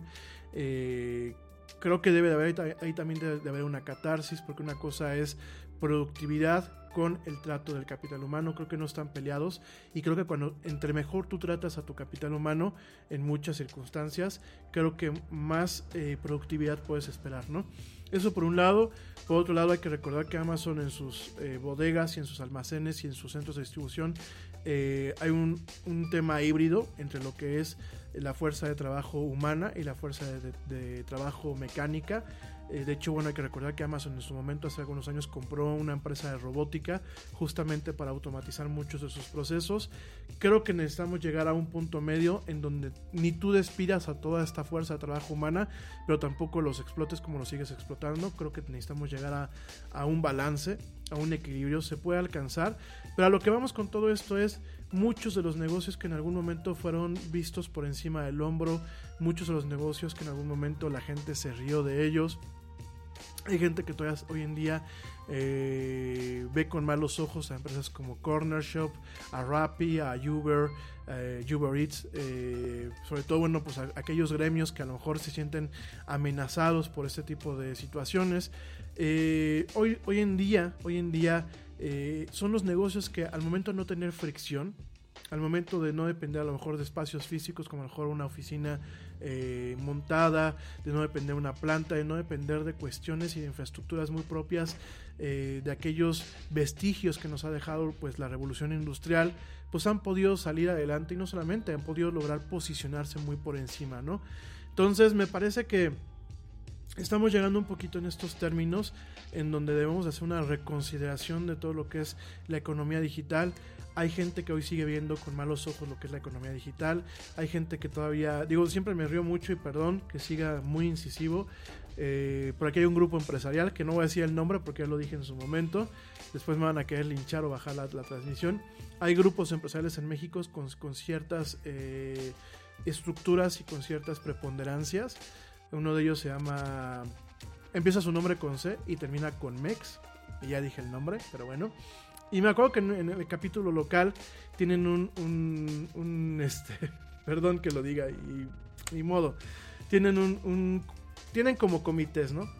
Tienen comités que de relaciones con el gobierno, tienen comités que de desarrollo de industria, tienen, o sea, están bien, ¿no? O sea, yo no, no me quejo de que los empresarios tengamos agrupaciones, ¿no? hay un comité de innovación donde, perdónenme la palabra, la gente que está ahí son adultos muy mayores que no tienen ganas de innovar. Por lo menos eso fue lo que me quedé hace un, hace un tiempo, no sé si ya lo renovaron. Pero que la gente, iban los chavos, iban los chavos, por ejemplo, de escuelas aquí de gobierno, o sea, de universidades locales, o iban, por ejemplo, de instituciones eh, gubernamentales enfocadas a la ciencia. Y iban a mostrar sus avances y yo me acuerdo, y se me quedó muy marcado ese día que yo fui, uno de los patriarcas que estaban ahí en el comité de innovación, que vuelvo a lo mismo, pues de innovador no tenía nada, burlándose, ¿no? Burlándose que porque a través de tu teléfono podías prender unos focos, ¿no? Con tecnología que habían hecho ellos aquí en, una universidad estatal y que era muy, muy, pues muy económica, ¿no? Lo que platicábamos ayer de domótica, eh, que la domótica te puede costar miles de, dólares este, con marcas principales. Por ejemplo, una de las marcas más caras es Creston. Creston eh, comprar un, controlador para unos focos se te pueden ahí ir eh, fácilmente mil, dos mil dólares. Y aquí estos chavos lo habían hecho prácticamente con un chip, eh, con una Raspberry Pi, perdón, con un chip, con una Raspberry Pi, con una de esas computadoras portátiles y con unos Arduinos. Este, y, el señor se estuvo burla y burla, ¿no? Eso fue algo que a mí me marcó mucho. Y todos los que estaban ahí del comité de, innovación estaban risa y risa y burles y burles y tirándola a la nube. una de las muchachas que estaban ahí de, este comité diciendo que la nube no funcionaba, que porque a ella se le habían infectado todos sus, todos sus archivos en la nube y que la nube era una falacia, ¿no? Y yo digo, no, pues este, eh, es como decir que los coches no funcionan si tú no sabes manejarlos, ¿no? Digo, es una analogía que a mucha gente le ha fastidiado, pero creo que a la fecha yo pienso que la tecnología tiene repercusiones tan amplias y tan graves que si no sabes utilizarla no deberías de tener acceso a ella. Es lo mismo que pasa con los coches. Yo no le voy a echar la culpa a la camioneta porque me estrellé. Le voy a echar la culpa a mi pendejez por eso, ¿no? Entonces creo que, eh, y quiero ser muy puntual con esto, creo que definitivamente eh, este tipo de burlas, este tipo de cuestiones, el, tema de estigmatizar el home office. Aquí en México se ha estigmatizado durante mucho tiempo el tema del home office eh, de una forma muy grave. De hecho hay gente que te dice, ¿tú desde, dónde trabajas? No, pues desde mi casa. Ah, órale. Y no te dan a lo mejor un contrato, no te dan algo, ¿no? Y ahorita estamos viendo cómo realmente el home office ha funcionado, cómo ha salvado en algunos, en algunos casos los empleos. El tema de automatización, me acuerdo que en algún momento con alguien platicaba y me decía, yo para qué quiero un robot en mi planta? Si un robot es muy caro. Y además tengo que despedir gente. Y yo le dije, no, no tienes por qué despedir gente. El que tú tengas un robot en tu planta significa que vas a tener que capacitar a esa gente para darle mantenimiento, para programarlo y para, para guiarlo, para supervisarlo. Porque las máquinas pues son máquinas, no tienen conciencia, ¿no? Y me decías que no, yo estoy muy, muy a gusto trabajando así, ¿no? Y hace algunos años platicamos y me, me, dijo, no me dijo tienes razón, porque es una persona que no reconoce cuando alguien más tiene razón, ¿no? Pero me dijo, estoy considerando eh, comprar unos robots para el piso de producción de unas pastillas, eh, para que, bueno, automaticen parte del trabajo, porque, bueno, pues esa planta, ese, ese, esa línea de producción se paró pues porque no había, no, no tenía las personas que estuvieran echándome la mano en unas partes del proceso, ¿no? Hay partes del proceso que no puedes poner máquinas, hay partes del proceso que sí van máquinas, ¿no? Ah, órale. Y fue un comentario nada más ahí seis cueto, ¿no? Digo, al, al calce, ¿no? Pero son cuestiones que al final del día, y te comento todo esto, porque me parece muy importante y lo vamos a estar tocando en los siguientes programas, eh, el darle cobertura a algo de tecnología, un evento de tecnología, el darle cobertura a lo que se viene, no solamente en el aspecto de tecnología comercial, de tecnología eh, de consumo, inclusive en la parte de nicho, no solamente es para, hacerle una publicidad a una, a una marca o sencillamente para decir, ah, estamos en la última porque conocemos que, por ejemplo, Boston, eh, Boston Dynamics, pues está vendiendo su, su robot este, que parece un perro, entonces me fue el nombre de este robot de cuatro patas, en 75 mil dólares a todas las empresas que quieran comprarlo, ¿no? No, no se trata solamente de eso, se trata de, de tratar de anticipar aquellas herramientas que están a lo mejor no en el futuro lejano, ni en el futuro inmediato, tratar de anticiparlas y empezar a ver en qué las podemos aplicar, gente. La tecnología se puede aplicar de formas que realmente no sacrifiquen empleos, porque no se trata de sacrificar empleos, no se trata de correr a medio mundo, ni se trata de decir, ah, bueno, pues ya llegó Robotina, pues voy a despedir a, las 20 personas que a lo mejor van a hacer el trabajo de Robotina, ¿no? O haciendo el trabajo de Robotina. No, creo que se trata de realmente generar sinergias de generar equilibrios, de generar balances, pero sobre todo hoy más que nunca abrirnos al tema de la tecnología. Es muy curioso porque sigue, sigue esta, esta rama, por ejemplo, de, de especialización. Yo digo, yo no soy ni periodista ni mucho menos. Yo soy comunicólogo, pero no me especialicé en esa parte, ¿no? No me gusta el periodismo. Pero esta parte a lo mejor de, de platicar de tecnología, de cubrir los eventos de tecnología, de darle un vistazo a lo que viene más adelante, en países como México sigue siendo una parte que casi nadie nadie consume, ¿no? Y esto lo notamos inclusive en los periódicos donde no se tienen personas especializadas para hablar de estos temas. Lo notamos en programas de televisión donde realmente no se llaman a personas que realmente conozcan de todo este tipo de áreas. Y, que den un conocimiento preciso, ¿no? Porque eh, una cosa que a lo mejor yo en una cobertura o en muchas cuando estoy hablando de errores, de hecho ahorita voy a dar una fe de ratas este, que cometí ayer, una cosa es que a lo mejor se te va un error y otra cosa es que no sepas de lo que estás hablando, ¿no? Y creo que eso lo, noté yo el día de ayer cuando pues, leí algunos artículos de Forbes y leí algunos artículos del Excelsior de aquí de México y realmente no sabían de lo que hablaban en torno al evento de ayer de Apple, ¿no? Lo cubrieron, ¿por qué? Porque es Apple. Y nada más.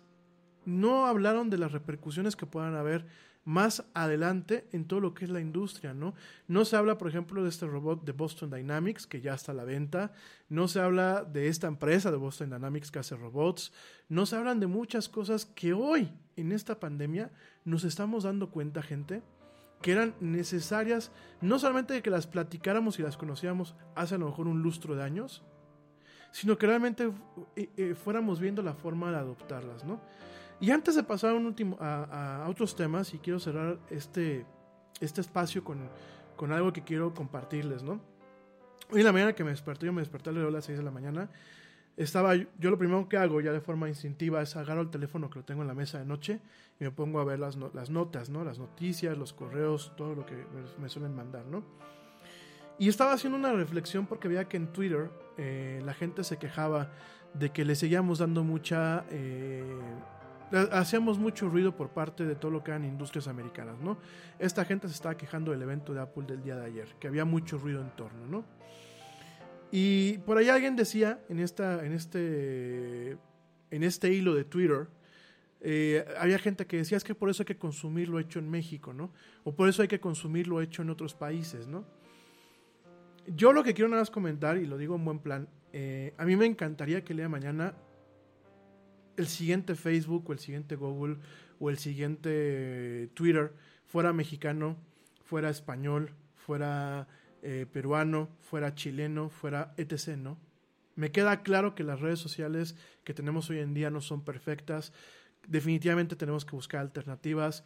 Me queda claro que lo que están proponiendo los rusos eh, y los chinos tampoco son eh, cuestiones muy, digámoslo así, muy transformacionales.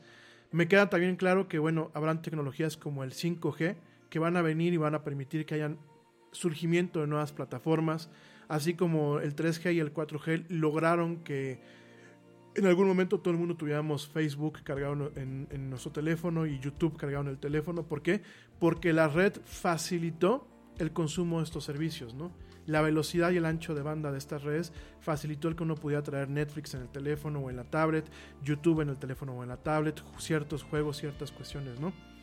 Dicho todo esto, a mí me encantaría que el día de mañana en un país como México saliera con algo en donde realmente hubiera una, un part, fuera un parteaguas eh, de nuestra historia como maquiladores a algo ya de trabajo intelectual, ¿no? Sin embargo, no podemos pedirle peras al olmo. En México no nos gusta la ciencia, no nos gusta la tecnología, la consumimos porque no nos queda de otra, la consumimos muchas veces porque es un tema de estatus, ¿no? El traer un smartphone carísimo, como bien lo decía Adolfo el día de ayer, aunque no sepas utilizarlo, aunque nada más traigas este, Facebook, TikTok y WhatsApp y sepa lo único que lo utilices, eh, se consume, ¿no? Pero al final del día creo que nos hace falta una educación a las nuevas generaciones y a las generaciones que estamos ahorita, no importa que tengamos 30, eh, 40, no importa que se tengan 60, 70 años, yo creo que nos hace falta una educación apropiada para realmente empezar a detonar motores de cambio, amigos míos. Lo mismo creo que pasa un poco en España, aunque bien en España tienen ustedes una tradición mucho más larga en el tema de adoptar las tecnologías, mientras que aquí nos estamos este, sacando el moco de la nariz. Eh, en los 80 ustedes pues ya empezaban a ver con el tema, por ejemplo, de programar para las Commodore. De hecho, ustedes manejaban muchas publicaciones que era eh, para programar en la Commodore, en la Spectrum, en la Amstrad, estas maquinitas que mucha gente, en la Atari, ¿no? En, las computadoras Atari, de la cual mucha gente que hoy en día pues se dedica a programar, que tiene eh, buenos empleos en este tipo de cuestiones o que han sido visionarios, pues empezaron eh, trabajando en estas maquinitas, ¿no? Gente que trabajaba, que programaba en la Commodore 64, que trabajaba en la, en la ZX Spectrum, o sea, maquinitas de, de antaño, ¿no? Pero creo que en general a los mexicanos nos ha faltado un poco eso, ¿no? Y a los chilenos, a los colombianos, a muchos de nosotros como latinos nos ha faltado el tema del avance en la tecnología. Le tenemos miedo a los cambios, le tenemos miedo a adoptar nuevas tecnologías, las adoptamos por moda.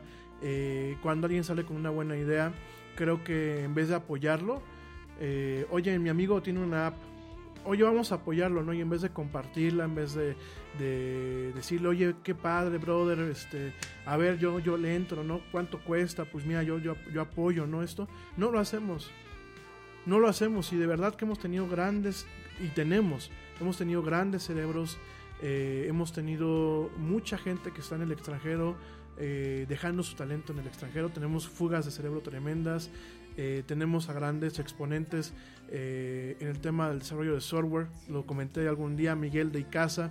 Miguel de Casa, bueno, pues es una de las principales voces en la comunidad open source, a, pesar de que hoy en día trabaja para Microsoft. Eh, Miguel de Casa creo que es un orgullo de programador. tenemos realmente a gente muy competente. Tenemos gente que quizás el día de mañana pueda ser la siguiente plataforma o el siguiente servicio, la siguiente revolución. Sin embargo, no las apoyamos. Me queda claro que, por ejemplo, grupos como Coparmex realmente requieren. Yo ya me estoy echando aquí este, a los empresarios enemigos, me, importa un pepino. Pero yo creo que necesitan realmente una transformación, ¿no? Ahí nada, de nada nos sirve que el presidente de Coparmex, pues sí, salga a hablar y estar en temas políticos cuando sus capítulos realmente no apoyan el desarrollo emprendedor lo apoyan de dientes para afuera. Digo, porque yo también puedo decir que apoyo el desarrollo emprendedor y no mover ni un dedo, ¿no? Y tener a puro dinosaurio en el, en el ¿cómo se llama? En el comité, este, en los comités de innovación, ¿no? Eh, creo eh, que realmente este tipo de, de, de agrupaciones necesitan una transformación hoy en día realmente creo que deben de empezar a enfocarse, sí, en la parte que toda la vida han manejado, la parte industrial, la parte de la maquila, pero empezar también a ver el tema del desarrollo que parte de las habilidades intelectuales del desarrollo de la ciencia, del desarrollo de la tecnología, el empezar a, impulsar a startups, realmente, eh, me, choca el término, eh, pero bueno, lo, lo, tengo que utilizar, realmente impulsar a startups de una forma efectiva, ¿no? Tenemos a gente como Slim, que yo creo que el señor podría, si él quisiera, pues hacerle la competencia Elon Musk, ¿no? Pero me queda claro que el señor Slim, con todo el respeto al mundo, no lo digo de mal. El señor Slim solamente sabe hacer dinero. Y tiene mucho mérito, ¿eh?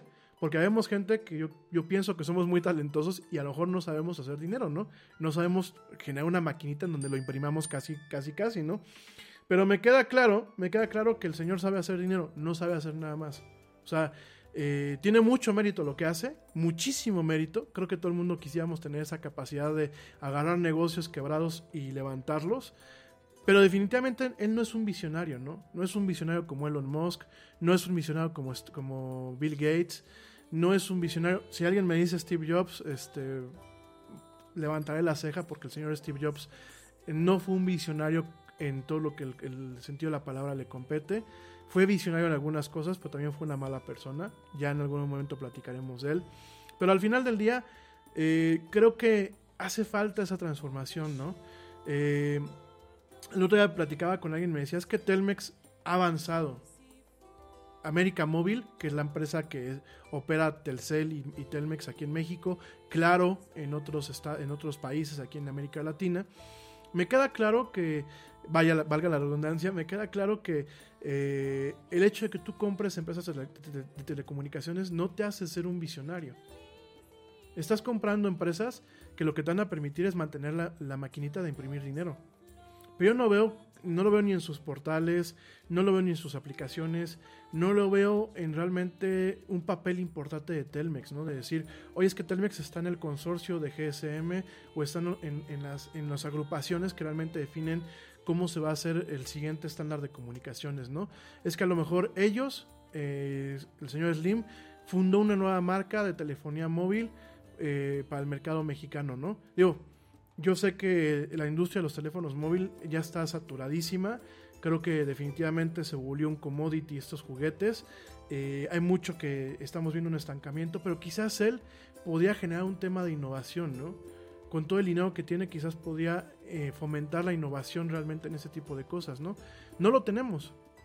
Y no hay un y los empresarios aquí en México, a, excepción de la señora María Arambuzambala, que ella fundó eh, lo que es Kia Networks, que ya platicaremos de ello más adelante. A excepción de empresarios como ella, todos los demás empresarios realmente no han buscado el innovar, no solamente para decir me quedé o me adapté o estoy sobreviviendo en este entorno, ¿no? Sino realmente buscar hacer un cambio. Realmente decir, oye, de México salió el nuevo Facebook, ¿no? Así como el TikTok salió de China, pues sería muy padre que la siguiente plataforma saliera de México, ¿no? O de Colombia, o de Chile, o de Uruguay, o de cualquier otro país de América Latina, o de cualquier país de Iberoamérica, ¿no? Y no lo estamos haciendo, gente.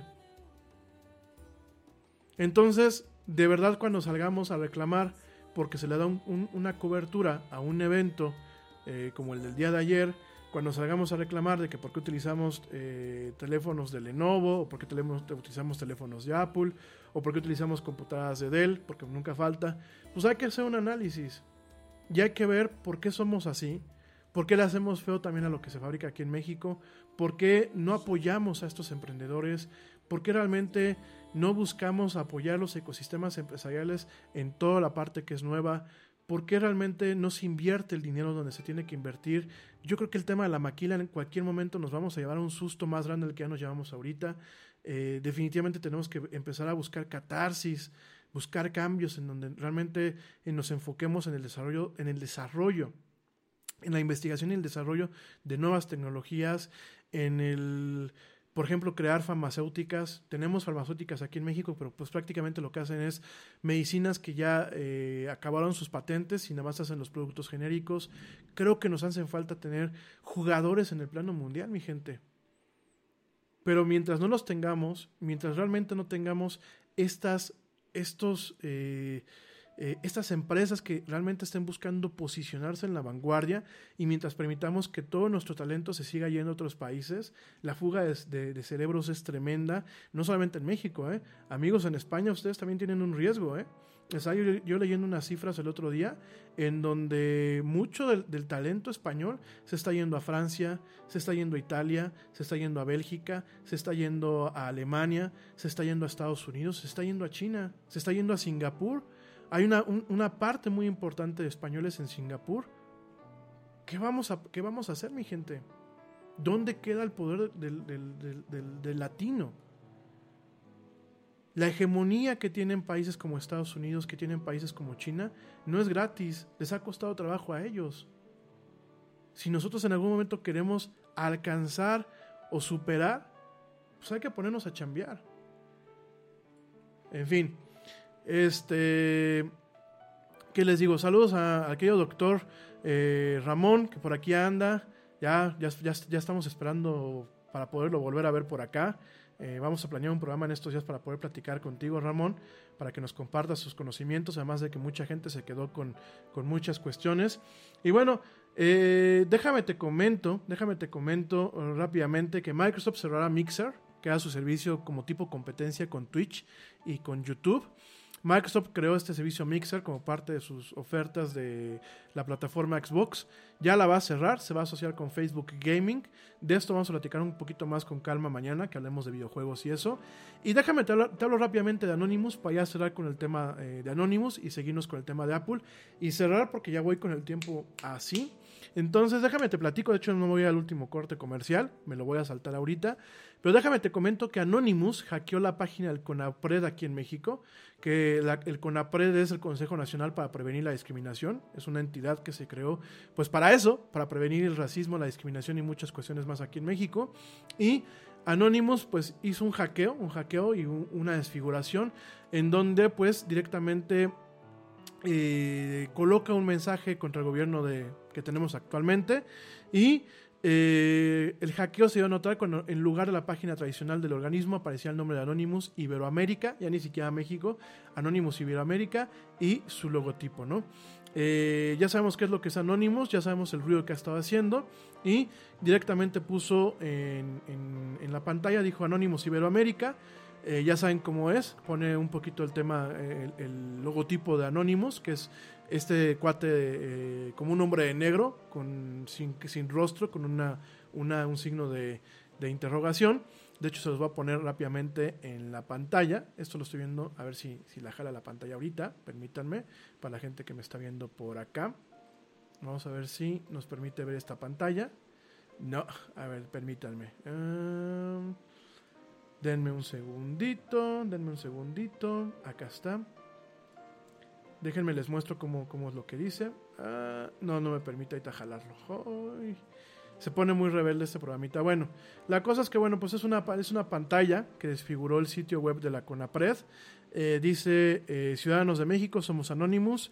Pendiente, en, diferentes ocasiones hemos visto cómo el nuevo régimen de gobierno encabezado por Andrés Manuel López Obrador eh, ha expuesto la censura cuando no puede debatir con argumentos sólidos aquello que le conviene. Eso fue por un escándalo con el señor Chumel Torres, al cual le mando saludos, y eh, lo hacen que la gente sepa, ¿no? Hackearon esto y definitivamente ellos dicen que en Anónimos están muy decepcionados. En ocasiones denunciamos las acciones tomadas por el gobierno de Peña Nieto y de Felipe Calderón. De hecho, hasta con los actos de censura con la, la periodista Carmen Aristegui, fue los que nos dieron origen y misma razón, que es la que está sacando nuestro letargo, dice, ¿no? Y comenta que de no cumplir con las promesas de campaña nos veremos en la obligación de actuar en pro de nuestros ideales. El conocimiento es libre, le pesa a quien le pese. Fue lo que pusieron ellos. Estamos viendo pues este activismo propio de Anónimos. Esto por un lado, esto fue aquí en México. Y eh, te comento que también en Estados Unidos Anonymous se movió.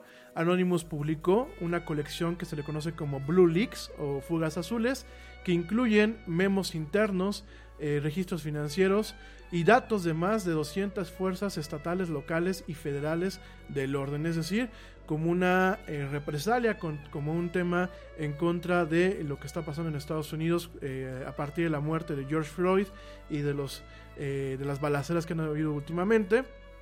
Pues Anonymous, el viernes de la semana pasada, eh, publicó una colección de 269 gigabytes de, datos de la policía local, estatal y federal, que incluyen correos, audio, video, documentos de inteligencia y más de un millón de archivos en total relacionados a estas estructuras. ¿no?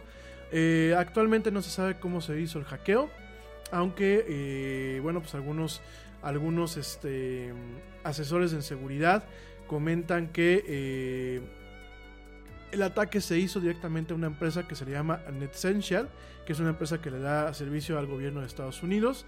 Ellos lograron colocarse, filtraron toda esta información y lo que están haciendo, bueno, pues de alguna forma es, eh, seguimos, pienso yo que siguen pues eh, socavando, socavando o eh, están poniendo en algunos aspectos en riesgo las operaciones policíacas en los Estados Unidos, ¿no? Yo entiendo que en Estados Unidos quizás la fuerza policíaca requiera ahorita una, un reanálisis requiere ahorita una reconsideración en muchos aspectos de cómo es su funcionamiento, de sobre qué bases están trabajando, del cuidado con no violar los derechos humanos de los eh, presuntos detenidos y culpables que se puedan encontrar. Sin embargo, me parece también muy riesgoso que se haga una, una cuestión así.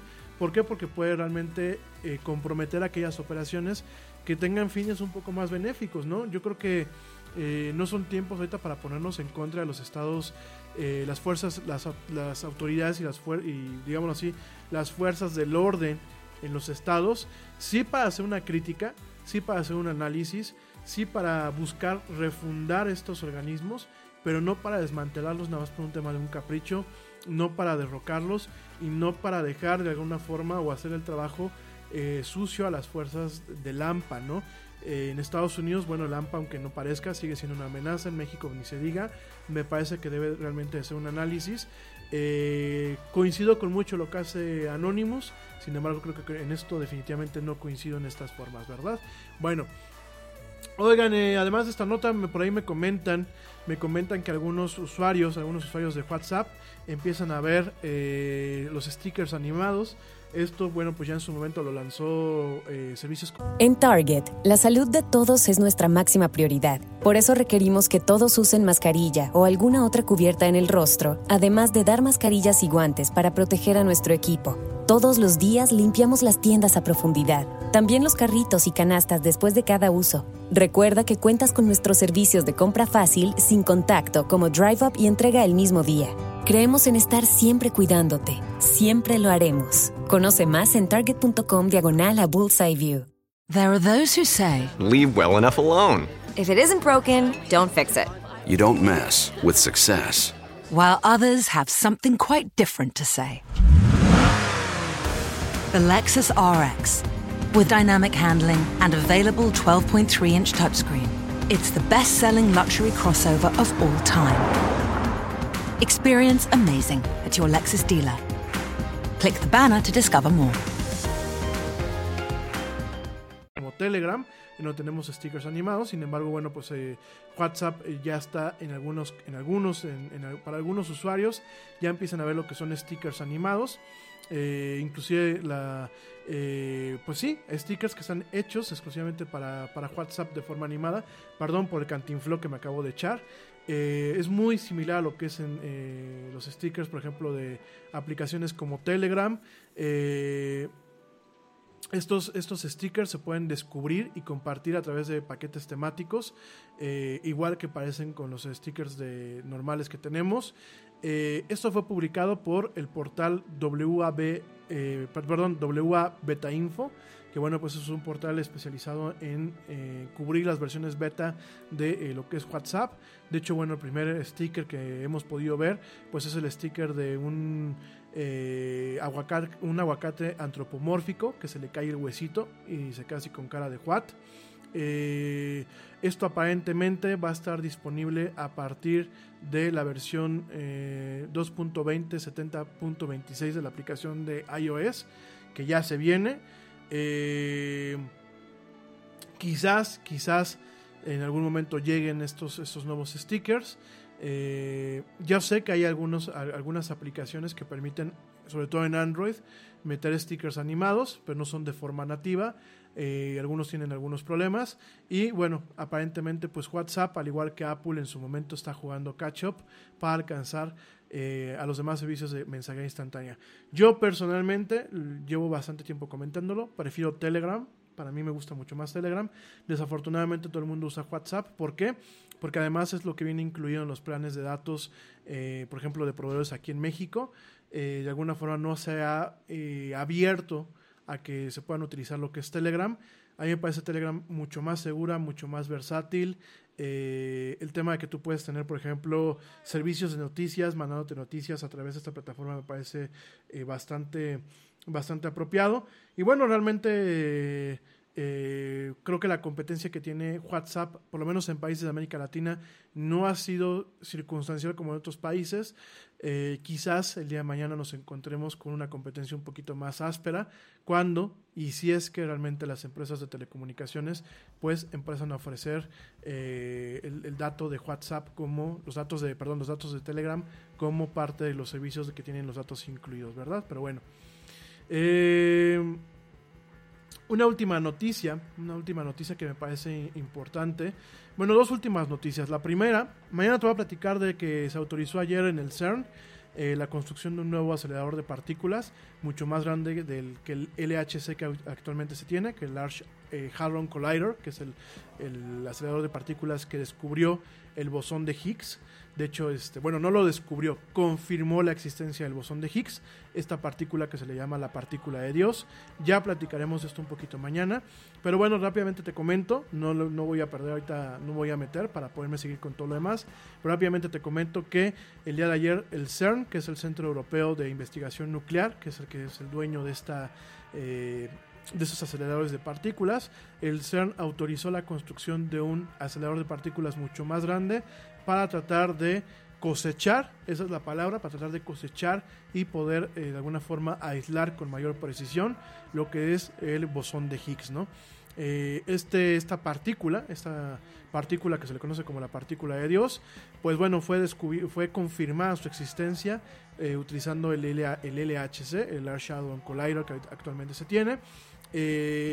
Este a partir del 2024 se plantea que se eh, continúe la investigación en torno a este campo con mayor potencia. De hecho, se, le están haciendo algunos cambios a lo que es el acelerador de partículas. Pero bueno, se autorizó el día de ayer que a partir del, 2030, del 2036, y si los fondos lo permiten, se construya un acelerador de partículas mucho más grande, mucho más moderno y mucho más preciso con el fin de sembrar eh, ese es el término que utilizan en la nota de prensa, sembrar de alguna forma el bosón de Higgs en entornos controlables y de, de, visualización en mayores cantidades para poder estudiarlo, ¿no? Mañana lo vamos a platicar, pero no, no quise dejarlo de comentar el día de hoy. En torno a otras cosas, hay una máquina, hay una supercomputadora japonesa que es la más rápida del mundo, que se llama Fugaku, así se le conoce a esta, esta máquina japonesa. Después de nueve años, Japón pues regresa a la cabeza en el ranking de supercomputadoras más rápidas del mundo, con esta máquina que se llama Fugaku. Y eh, la cuestión de Fugaku, esta supercomputadora que bueno, pues ya realmente eh, de alguna forma va marcando la delantera. Eh, déjame te encuentro, te, te comento que hay, una, hay, varias listas que miden supercomputadoras. Hay una lista top 500 en donde hay 226 supercomputadoras chinas, 114 son de Estados Unidos y 30 de Japón, aunque las norteamericanas son las que en su mayoría se encuentran en, mejor, en mayor posición. Fugaku, ahorita lo que está trabajando esta super máquina es para hacer pruebas de modelos eh, matemáticos y de modelos y simulaciones de medicamentos que puedan hacerle frente al COVID-19. De hecho, eh, hay otras máquinas que llevan trabajando en lo mismo. Satoshi Matsuoka, el director de, de, del Centro de Ciencia Computacional de Riken, mencionó que Fugaku destacó en todas las especificaciones clave para supercomputadoras y demostró que es la de mayor rendimiento en el mundo. Esperan que ayude a resolver problemas sociales difíciles como la lucha contra el coronavirus. Y lo curioso de Fugaku, fíjense nada más, es que utiliza procesadores ARM. Los mismos procesadores que Apple, eh, bueno, la misma tipo de arquitectura de procesador que Apple va a utilizar de aquí para adelante, ARM, y que está utilizando en sus teléfonos, y que Samsung y que todo el mundo utiliza en sus teléfonos. Esta arquitectura ARM, bueno, pues es la que tiene esta supercomputadora. Eh, hace uso de un sistema A54FX de 48 núcleos desarrollado por Fujitsu, es decir, todo, toda la fabricación de esta máquina es eh, japonesa. Y la potencia de Fugaku es de, de 415.5 petaflops, es decir, 2.8 veces más rápida que Summit, que es la supercomputadora que se encuentra en el Laboratorio Nacional, Nacional Oak Ridge en Tennessee, en los Estados Unidos, y, que tiene un, un rendimiento de 148.8 petaflops, es decir, pues prácticamente casi cuatro veces más rápida que la supercomputadora que se tiene en Estados Unidos, que era la más rápida en su momento, ¿no? Entonces, este, estas máquinas, bueno, pues están hechas con procesadores que no son Intel. Eh, usualmente esas máquinas siempre han llevado procesadores eh, especializados. En este caso no fue la excepción. Y estamos viendo cómo Japón retoma pues el liderazgo al respecto, ¿no? Esa es una nota más. Una última nota es que Virgin Galactic va a organizar eh, viajes de pasajeros privados a la Estación Espacial Internacional para la NASA. Esto es decir, eh, Virgin Galactic va a tener su, dinerito a partir de mandar turistas a la Estación Espacial Internacional y además pues le va a pagar una lanita a la NASA para poder soportar el costo de las operaciones de la Estación Espacial Internacional que tenemos allá arriba. Ya mañana lo platicamos con más calma, pero bueno, esto se debe a la apertura que ha tenido la NASA con sus eh, tratados comerciales, a la apertura que ha tenido, digámoslo así, el neoliberalismo, lo, que lo cual ha permitido que empresas como SpaceX florezcan. Y lo estamos viendo ahorita, ¿no? Lo estamos viendo ahorita en donde pues realmente... Eh, la NASA se abre un poquito más y operaciones que antes le costaban al gobierno, es decir, el mantener la Estación Espacial Internacional le cuesta al gobierno de los Estados Unidos, le cuesta al gobierno japonés, le cuesta al gobierno de Canadá, le cuesta al gobierno ruso, obviamente cada quien en proporción de lo que tiene ahí arriba, pero es algo que le costaba a los gobiernos, ahora va a permitir que parte de este costo se solvente a partir de eh, permitirle a la empresa de Sir Richard Branson, eh, Virgin Atlant eh, Galactic, que el que pueda lanzar cohetes con turistas para que, bueno, vacacionen allá arriba en la Estación Espacial Internacional y pues directamente eh, no solamente la gente pueda conocer el espacio, obviamente los muy ricachones en una primera instancia, sino que también eh, se puedan seguir financiando las operaciones por parte de la NASA y otros gobiernos, ¿no? Te recuerdo que la estación, la, estación, no, la estación Espacial Internacional no solamente pertenece a los Estados Unidos, pertenece a los demás países. Uf, bueno, mi gente, realmente para acabar, el postmortem del evento de ayer de Apple. ¿Qué pasó ayer? Bueno, eh, ayer, déjenme les digo, además de que nos bajaron la conexión en YouTube y que nos bajaron la, conexión en, Facebook Live y bueno, diferentes cosas. No, no en Facebook Live, sino en Facebook como tal. Eh, el evento del día de ayer es un evento de desarrollo. Es decir, es un evento para la gente que desarrolla aplicaciones, para sus plataformas, para que estuvieran al tanto, ¿no? En ocasiones se hacen lanzamientos de productos, como en su momento fue el lanzamiento de la iMac Pro, que fue me parece que en el 2017 cuando fue que se lanzó la, iMac Pro, ¿no? Pero realmente siempre ha sido un espacio para el desarrollador, para decir, mira, eso es lo que viene en términos de software y de algunas plataformas para que tú te puedas poner al brinco, ¿no? Y tú puedas, eh, perdón, poner al tiro y hacer las cosas que te competen, ¿no? ¿Qué fue lo que vimos ayer? Bueno, pues fue esto, principalmente vimos versiones nuevas de los sistemas operativos de las Macs, de los eh, teléfonos, de los iPads y de los relojes, ¿no? Eh, vimos algunos avances en donde realmente, como te lo comenté el día de ayer, eh, Apple sigue jugando catch up. Estamos viendo cosas que está manejando Apple, que tienen años en las demás plataformas. El tema de los widgets empezó en Android, en su momento Windows Mobile lo tuvo. Hoy en día eh, Windows lo tiene en Windows 10 con el tema de los Live Tiles.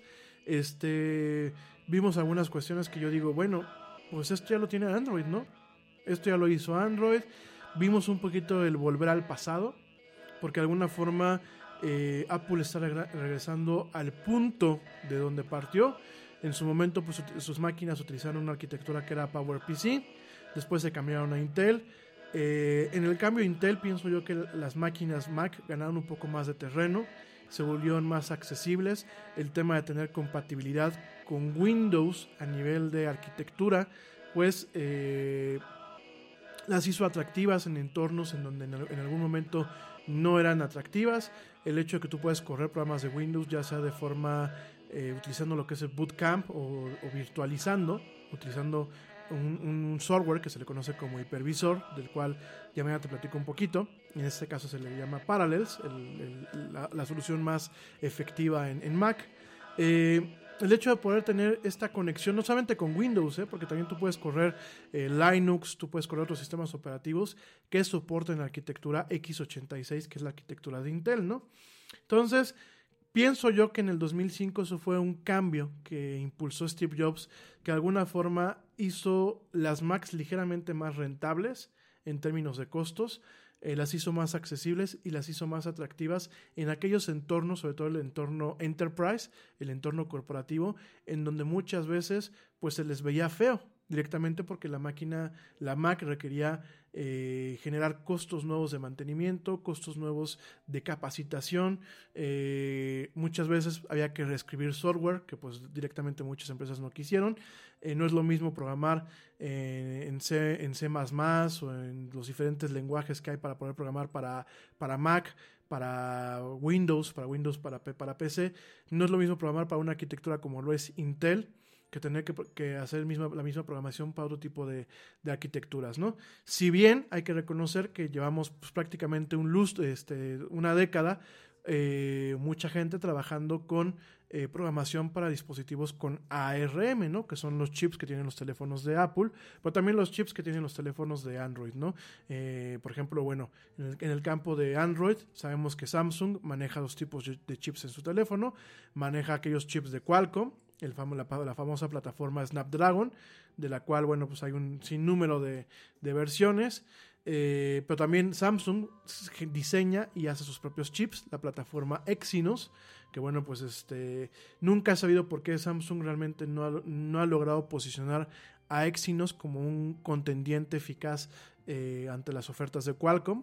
Em, en el caso de Huawei, los teléfonos utilizan un chip eh, generado también por Huawei que se llama Kirin.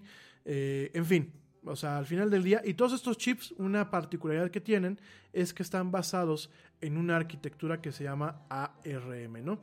Ayer cometí una estupidez, dije una megatontería. Había dicho que ARM significaba eh, Advanced Risk. bueno, había dicho yo que ARM significaba Apricot Risk Machine. Está mal, originalmente ARM significaba Advanced Risk Machine y actualmente se significa Acorn, es decir, de apricot a Acorn hay una diferencia tremenda, tremenda. Acorn en inglés es como si fuera una bellota. Se llama Acorn Risk Machine. Y bueno, es una serie de arquitecturas eh, basadas en RISC. RISC es un tipo de, de arquitectura de computación sobre la cual está basada a su vez lo que es PowerPC que eh, actualmente, bueno, pues es, el soporte de muchas eh, tecnologías eh, de chips que tenemos actualmente en el mercado, ¿no?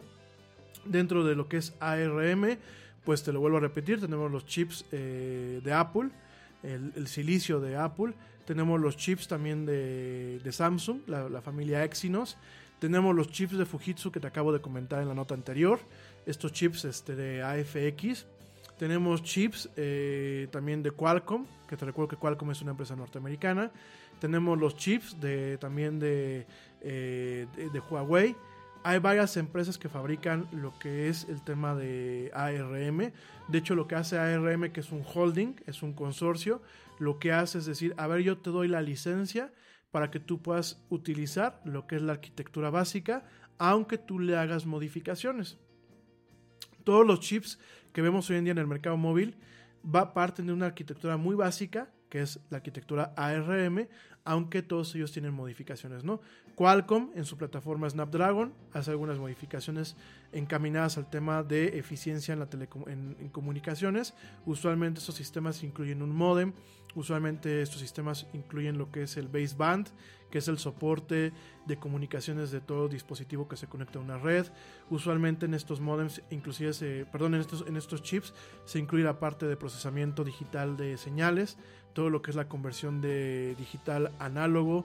O sea, por ejemplo, mi voz que tú estás escuchando requiere un proceso de DSP, donde hay una conversión de señales, ¿no?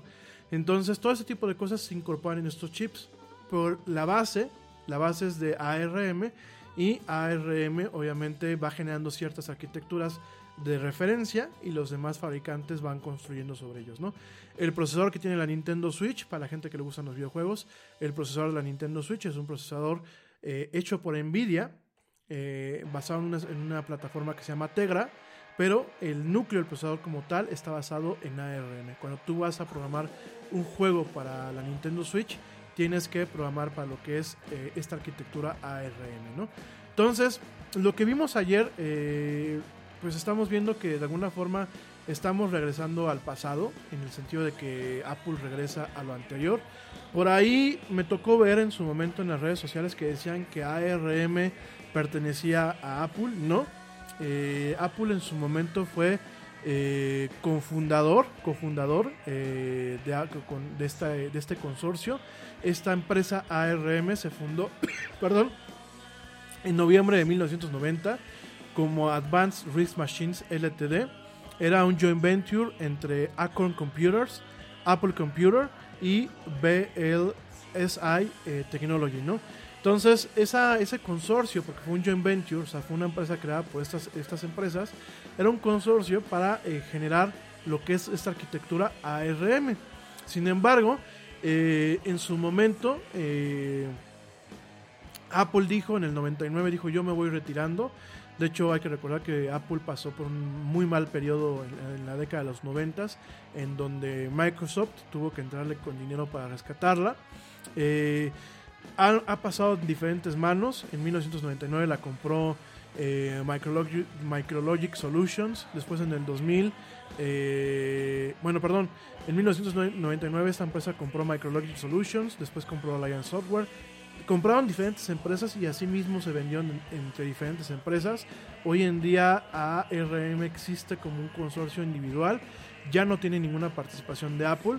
Eh, en el 2010, ARM se unió con IBM, Texas Instruments, Samsung, eh, ST Ericsson, eh, Freescale Semiconductor, que Freescale es la, es la parte de Motorola que hacía los chips originalmente de PowerPC, y eh, formaron un grupo que se llama Linaro, que bueno, lo que también busca es generar algunas patentes de tecnología, pero de código abierto, ¿no? Básicamente, el, al día de hoy hubo un cambio total de, dueños, a pesar de que el holding existe como tal. Su principal dueño es el gigante de telecomunicaciones eh, japonés Sofa- SoftBank Group. Eh, de hecho, bueno, SoftBank, Soft, perdón, SoftBank, perdónenme, hoy ando con la lengua bien trabada, ¿eh? yo creo que tengo hambre. SoftBank Group es un grupo que, bueno, tiene inversiones en muchas partes, tiene inversiones en el tema editorial, tiene inversiones en tema de tecnología. De hecho, SoftBank es, el dueño de eh, portal de tecnología CDNet. Eh, es, un, conglomerado gigante. Eh, de hecho, déjame nada más platico rápidamente qué empresas tiene. Eh, ah, nada más para que tengas una referencia, ¿eh? Para que de alguna forma nos demos cuenta de que uno puede pensar de que ahorita uno va a decir, ¿no? Es que los chips de Apple son solamente de Apple. No, los chips los va a diseñar Apple, como te lo platiqué el día de ayer, pero el núcleo o la arquitectura, pues al día de hoy pertenece a los japoneses, ¿no?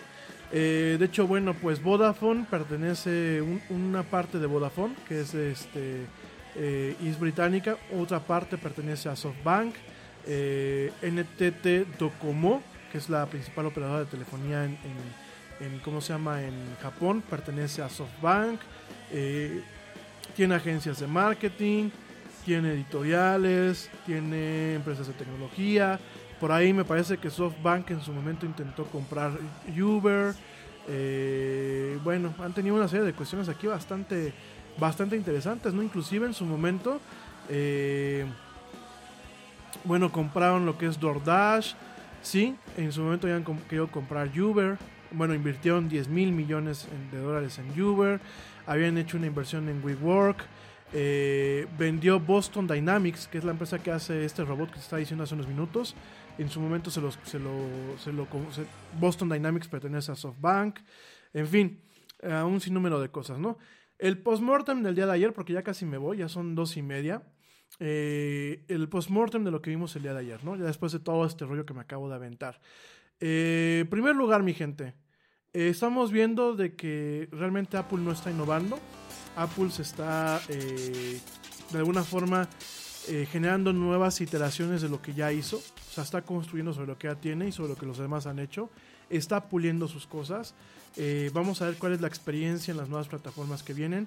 Creo que lo más interesante que te puedo platicar ahorita ya para cerrar, porque ya vamos, ya, ya me voy, pero muy brevemente lo que te puedo platicar es el cambio a ARM. Definitivamente eh, la hegemonía de Intel está en peligro. Me queda muy claro. La hegemonía de Intel y de AMD. Hay que recordar que para fábrica, para chips de computadoras personales, tenemos dos, dos fabricantes principales. Intel, que bueno, en un pastel es el que tiene la tajada más grande del pastel, y eh, AMD, ¿no?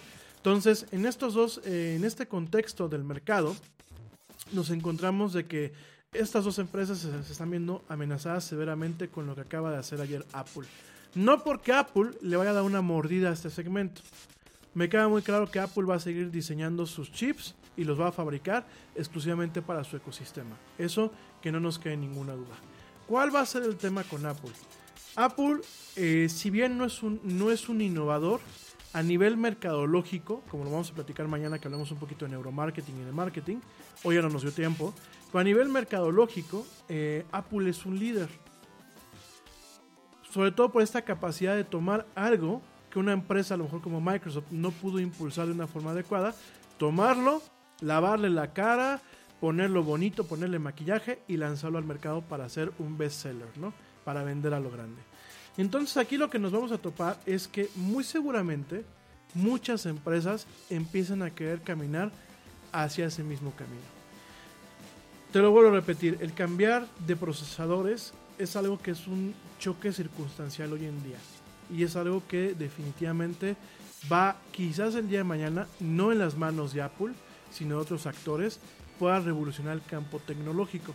Porque estamos viendo eh, por primera vez un choque o estamos viendo una amalgama entre lo que es el procesamiento eh, móvil, la computación móvil, como lo es de un teléfono celular, que tiene ciertas limitantes por el tema de la batería, por el tema del tamaño y por el tema del uso, con la parte de la computación personal que prácticamente desde 1980 tenemos, que es la máquina de trabajo con elementos que pueden tener menos límites. ¿Por qué? Porque tienes un armazón que puede dispersar el calor con ventiladores, porque tienes lo que es espacio, espacio para acomodar componentes, porque tienes eh, la capacidad de conectarlos a baterías de alto poder o de, de, alta capacidad, como la batería de una notebook, o directamente conectarlo a la corriente eléctrica.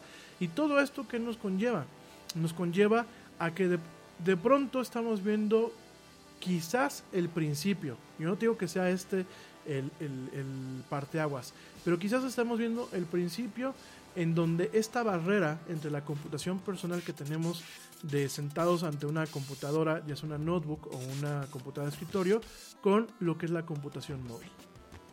Te lo vuelvo a repetir, quizás no nos toque verlo de la mano de Apple.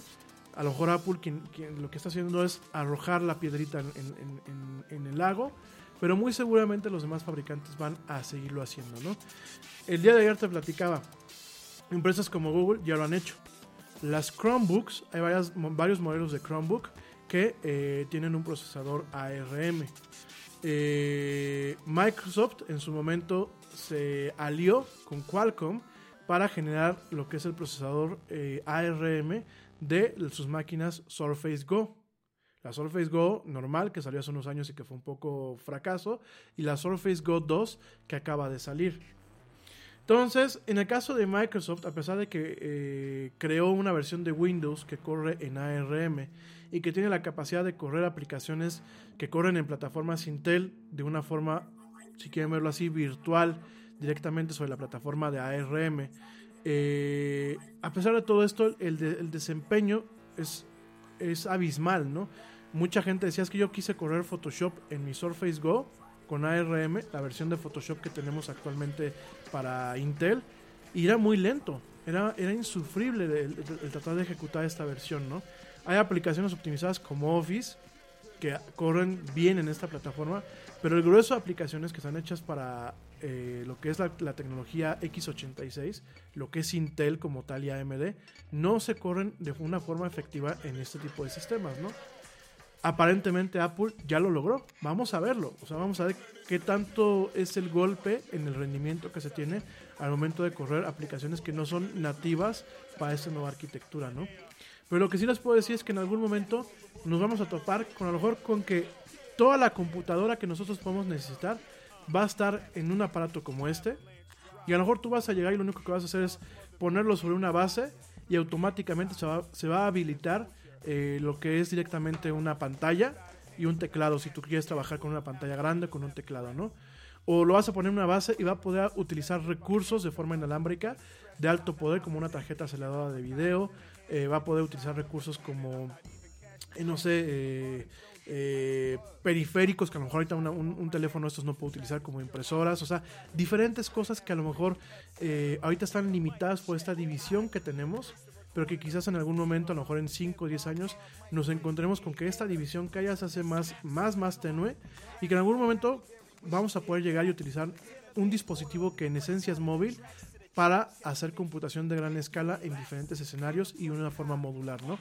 Eh, Samsung lo lo ha intentado hacer con eh, su modo DeX.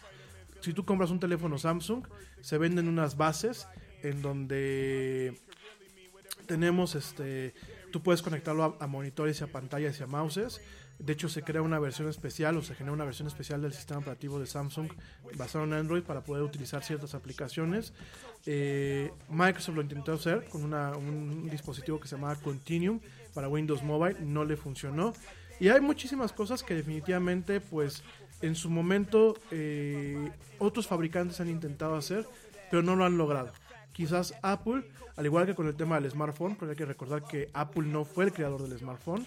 El smartphone inclusive viene desde la época de los 90 eh, Apple lo único que hizo fue volverlo atractivo para un comercio masivo. Muy seguramente Apple en algún momento nos topemos, nos topamos con que haga atractivo el hecho de comprar ya no un teléfono como tal, sino de comprar una computadora. Bueno, mi gente ya me voy. Saludos a Lulu Chávez que ya se volvió a conectar por acá. Le mando un, beso a mi amiga Lulu. Eh, mi, estimado Adolfo me dice que mientras tanto los chinos anuncian tener casi lista su primera red cuántica. Lo vamos a platicar mañana. Gracias, mi estimado Adolfo. Voy a copiar este enlace y mañana lo platicamos con calma. Eh, una cosa es una computadora cuántica y otra cosa es una red cuántica. Ya lo platicaremos mañana. ¿Cuáles son las ventajas? Mayor velocidad, pero sobre todo que una red cuántica en su momento va a evitar que eh, tú puedas en algún momento vulnerarla o puedas romper la encripción de esa red cuántica o puedas de alguna forma abusar de las vulnerabilidades que hoy en día se abusan de una red normal eh, basada en lo que es Ethernet, ¿no? O cables como en lo que es Internet y todo ese tipo de cosas que tenemos actualmente, ¿no? Mañana platicamos de algunas cosas más. eh, hay algunas cosas que ayer no se platicaron en el evento. Por ejemplo, bueno, rápidamente te comento que eh, en iOS 14 tú le vas a poder dar un par de golpecitos en la espalda a tu teléfono para ejecutar ciertas acciones. Por ejemplo, disparar la cámara, lanzar WhatsApp, eh, hacer un- mandar un Twitter, tomar fotos. Eh, también en su momento va a permitir para la gente que tiene problemas de escuchar, va a permitir eh, en el modo de accesibilidad dejar el teléfono funcionando de tal forma que el teléfono te avise en caso de que se escuche un timbre o se escuche una alarma, ¿no? Esto para la gente que padece de, las facultades auditivas, bueno, pues el teléfono te va a avisar ahora que hay un, algún un ruido fuerte de este tipo y te lo va a notificar. Esto a partir de iOS 14. De hecho, esta función se le conoce como Sound Recognition. Eh, muy probablemente esté disponible para todos los teléfonos. Y bueno, pues hay detalles que no tiene caso platicar ahorita, ya los iremos platicando poco a poco. Pero bueno, ayer eh, creo que fue lo más interesante, definitivamente el cambio a ARM. Creo que se vienen cosas interesantes en este, en este, en este tema. Eh, vamos a ver qué es lo que hacen las demás empresas, vamos a ver qué pasa con Google, vamos a ver qué pasa con Samsung, vamos a ver qué pasa con Microsoft. Eh, hay muchas ironías que, que- que se pueden platicar de esto, pero bueno. Mi gente, ya me voy. Muchas gracias por seguirme, muchas gracias por escucharme. Les recuerdo que si les gustó pues este video, eh, por favor suscríbanse al canal eh, de la era del Yeti en YouTube. Por favor denle like y suscríbanse al canal de, bueno, a la página de Facebook. También estamos ya en Twitch. Y por supuesto te recuerdo a ti que me estás viendo o escuchando que si te perdiste alguna parte de este programa lo puedes ver en diferido a través de Facebook, ya directamente se queda el video ahí guardado, a través de YouTube o bien a través de las diferentes plataformas de streaming de audio como lo son Spotify, iHeartRadio, TuneIn, Stitcher, Deezer, Castbox, Pocket Cast, etcétera, en donde nos busques, ahí estamos directamente con la era Yeti. Gracias mi gente, pórtense mal, cuídense bien, quédense en casa. Nos vemos y nos escuchamos mañana, mañana jueves, mañana jueves en una emisión. No, perdón, mañana miércoles. Yo estoy duro y dale con que hoy es miércoles, no. Hoy es eh, martes 23 de junio, desde que empecé el programa traía este desmadre de que era miércoles, no. Hoy es martes 23 de junio, nos vemos mañana miércoles en una emisión más esto que es la era del Yeti, la mañana del Yeti. Pórtense mal y como dice el tío Yeti, vámonos. ¿Por qué? Pues porque ya nos vieron. Nos escuchamos y vemos mañana.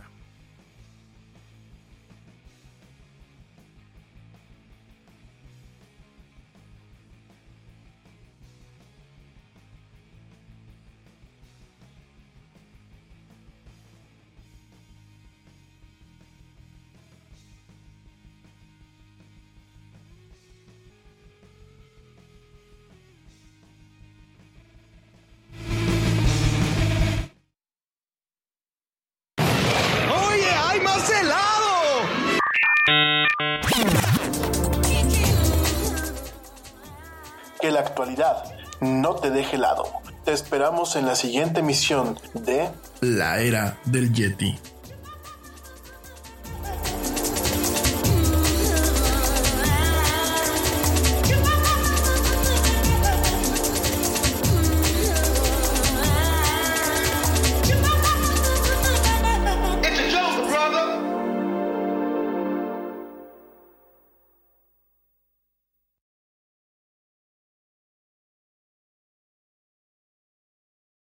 Nada es más importante que la salud de tu familia y hoy todos buscamos un sistema inmunológico fuerte y una mejor nutrición. Es por eso que los huevos Egglands Best te brindan más a ti y a tu familia. En comparación con los huevos ordinarios, Egglands Best te ofrece 6 veces más vitamina D y 10 veces más vitamina E, además de muchos otros nutrientes importantes, junto con ese sabor delicioso y fresco de la granja que a ti y a tu familia les encanta. Todos queremos lo mejor para nuestras familias. Entonces, ¿por qué no los mejores huevos? Solo Egglands Best. Mejor sabor, mejor nutrición, mejores huevos. A payroll and HR company needs to be prepared for whatever is going to happen. You could say that over 70 years of experience helping businesses all over the world run smoothly is good preparation. But for ADP, that's not enough. To make sure millions of people are getting paid on time and in compliance, we're staying on top of each new piece of legislation. So when it comes down to it, ADP isn't just a payroll and HR company, we're the company that helps you navigate the complexities. ADP, HR talent, time, benefits, and payroll, informed by data and designed for people.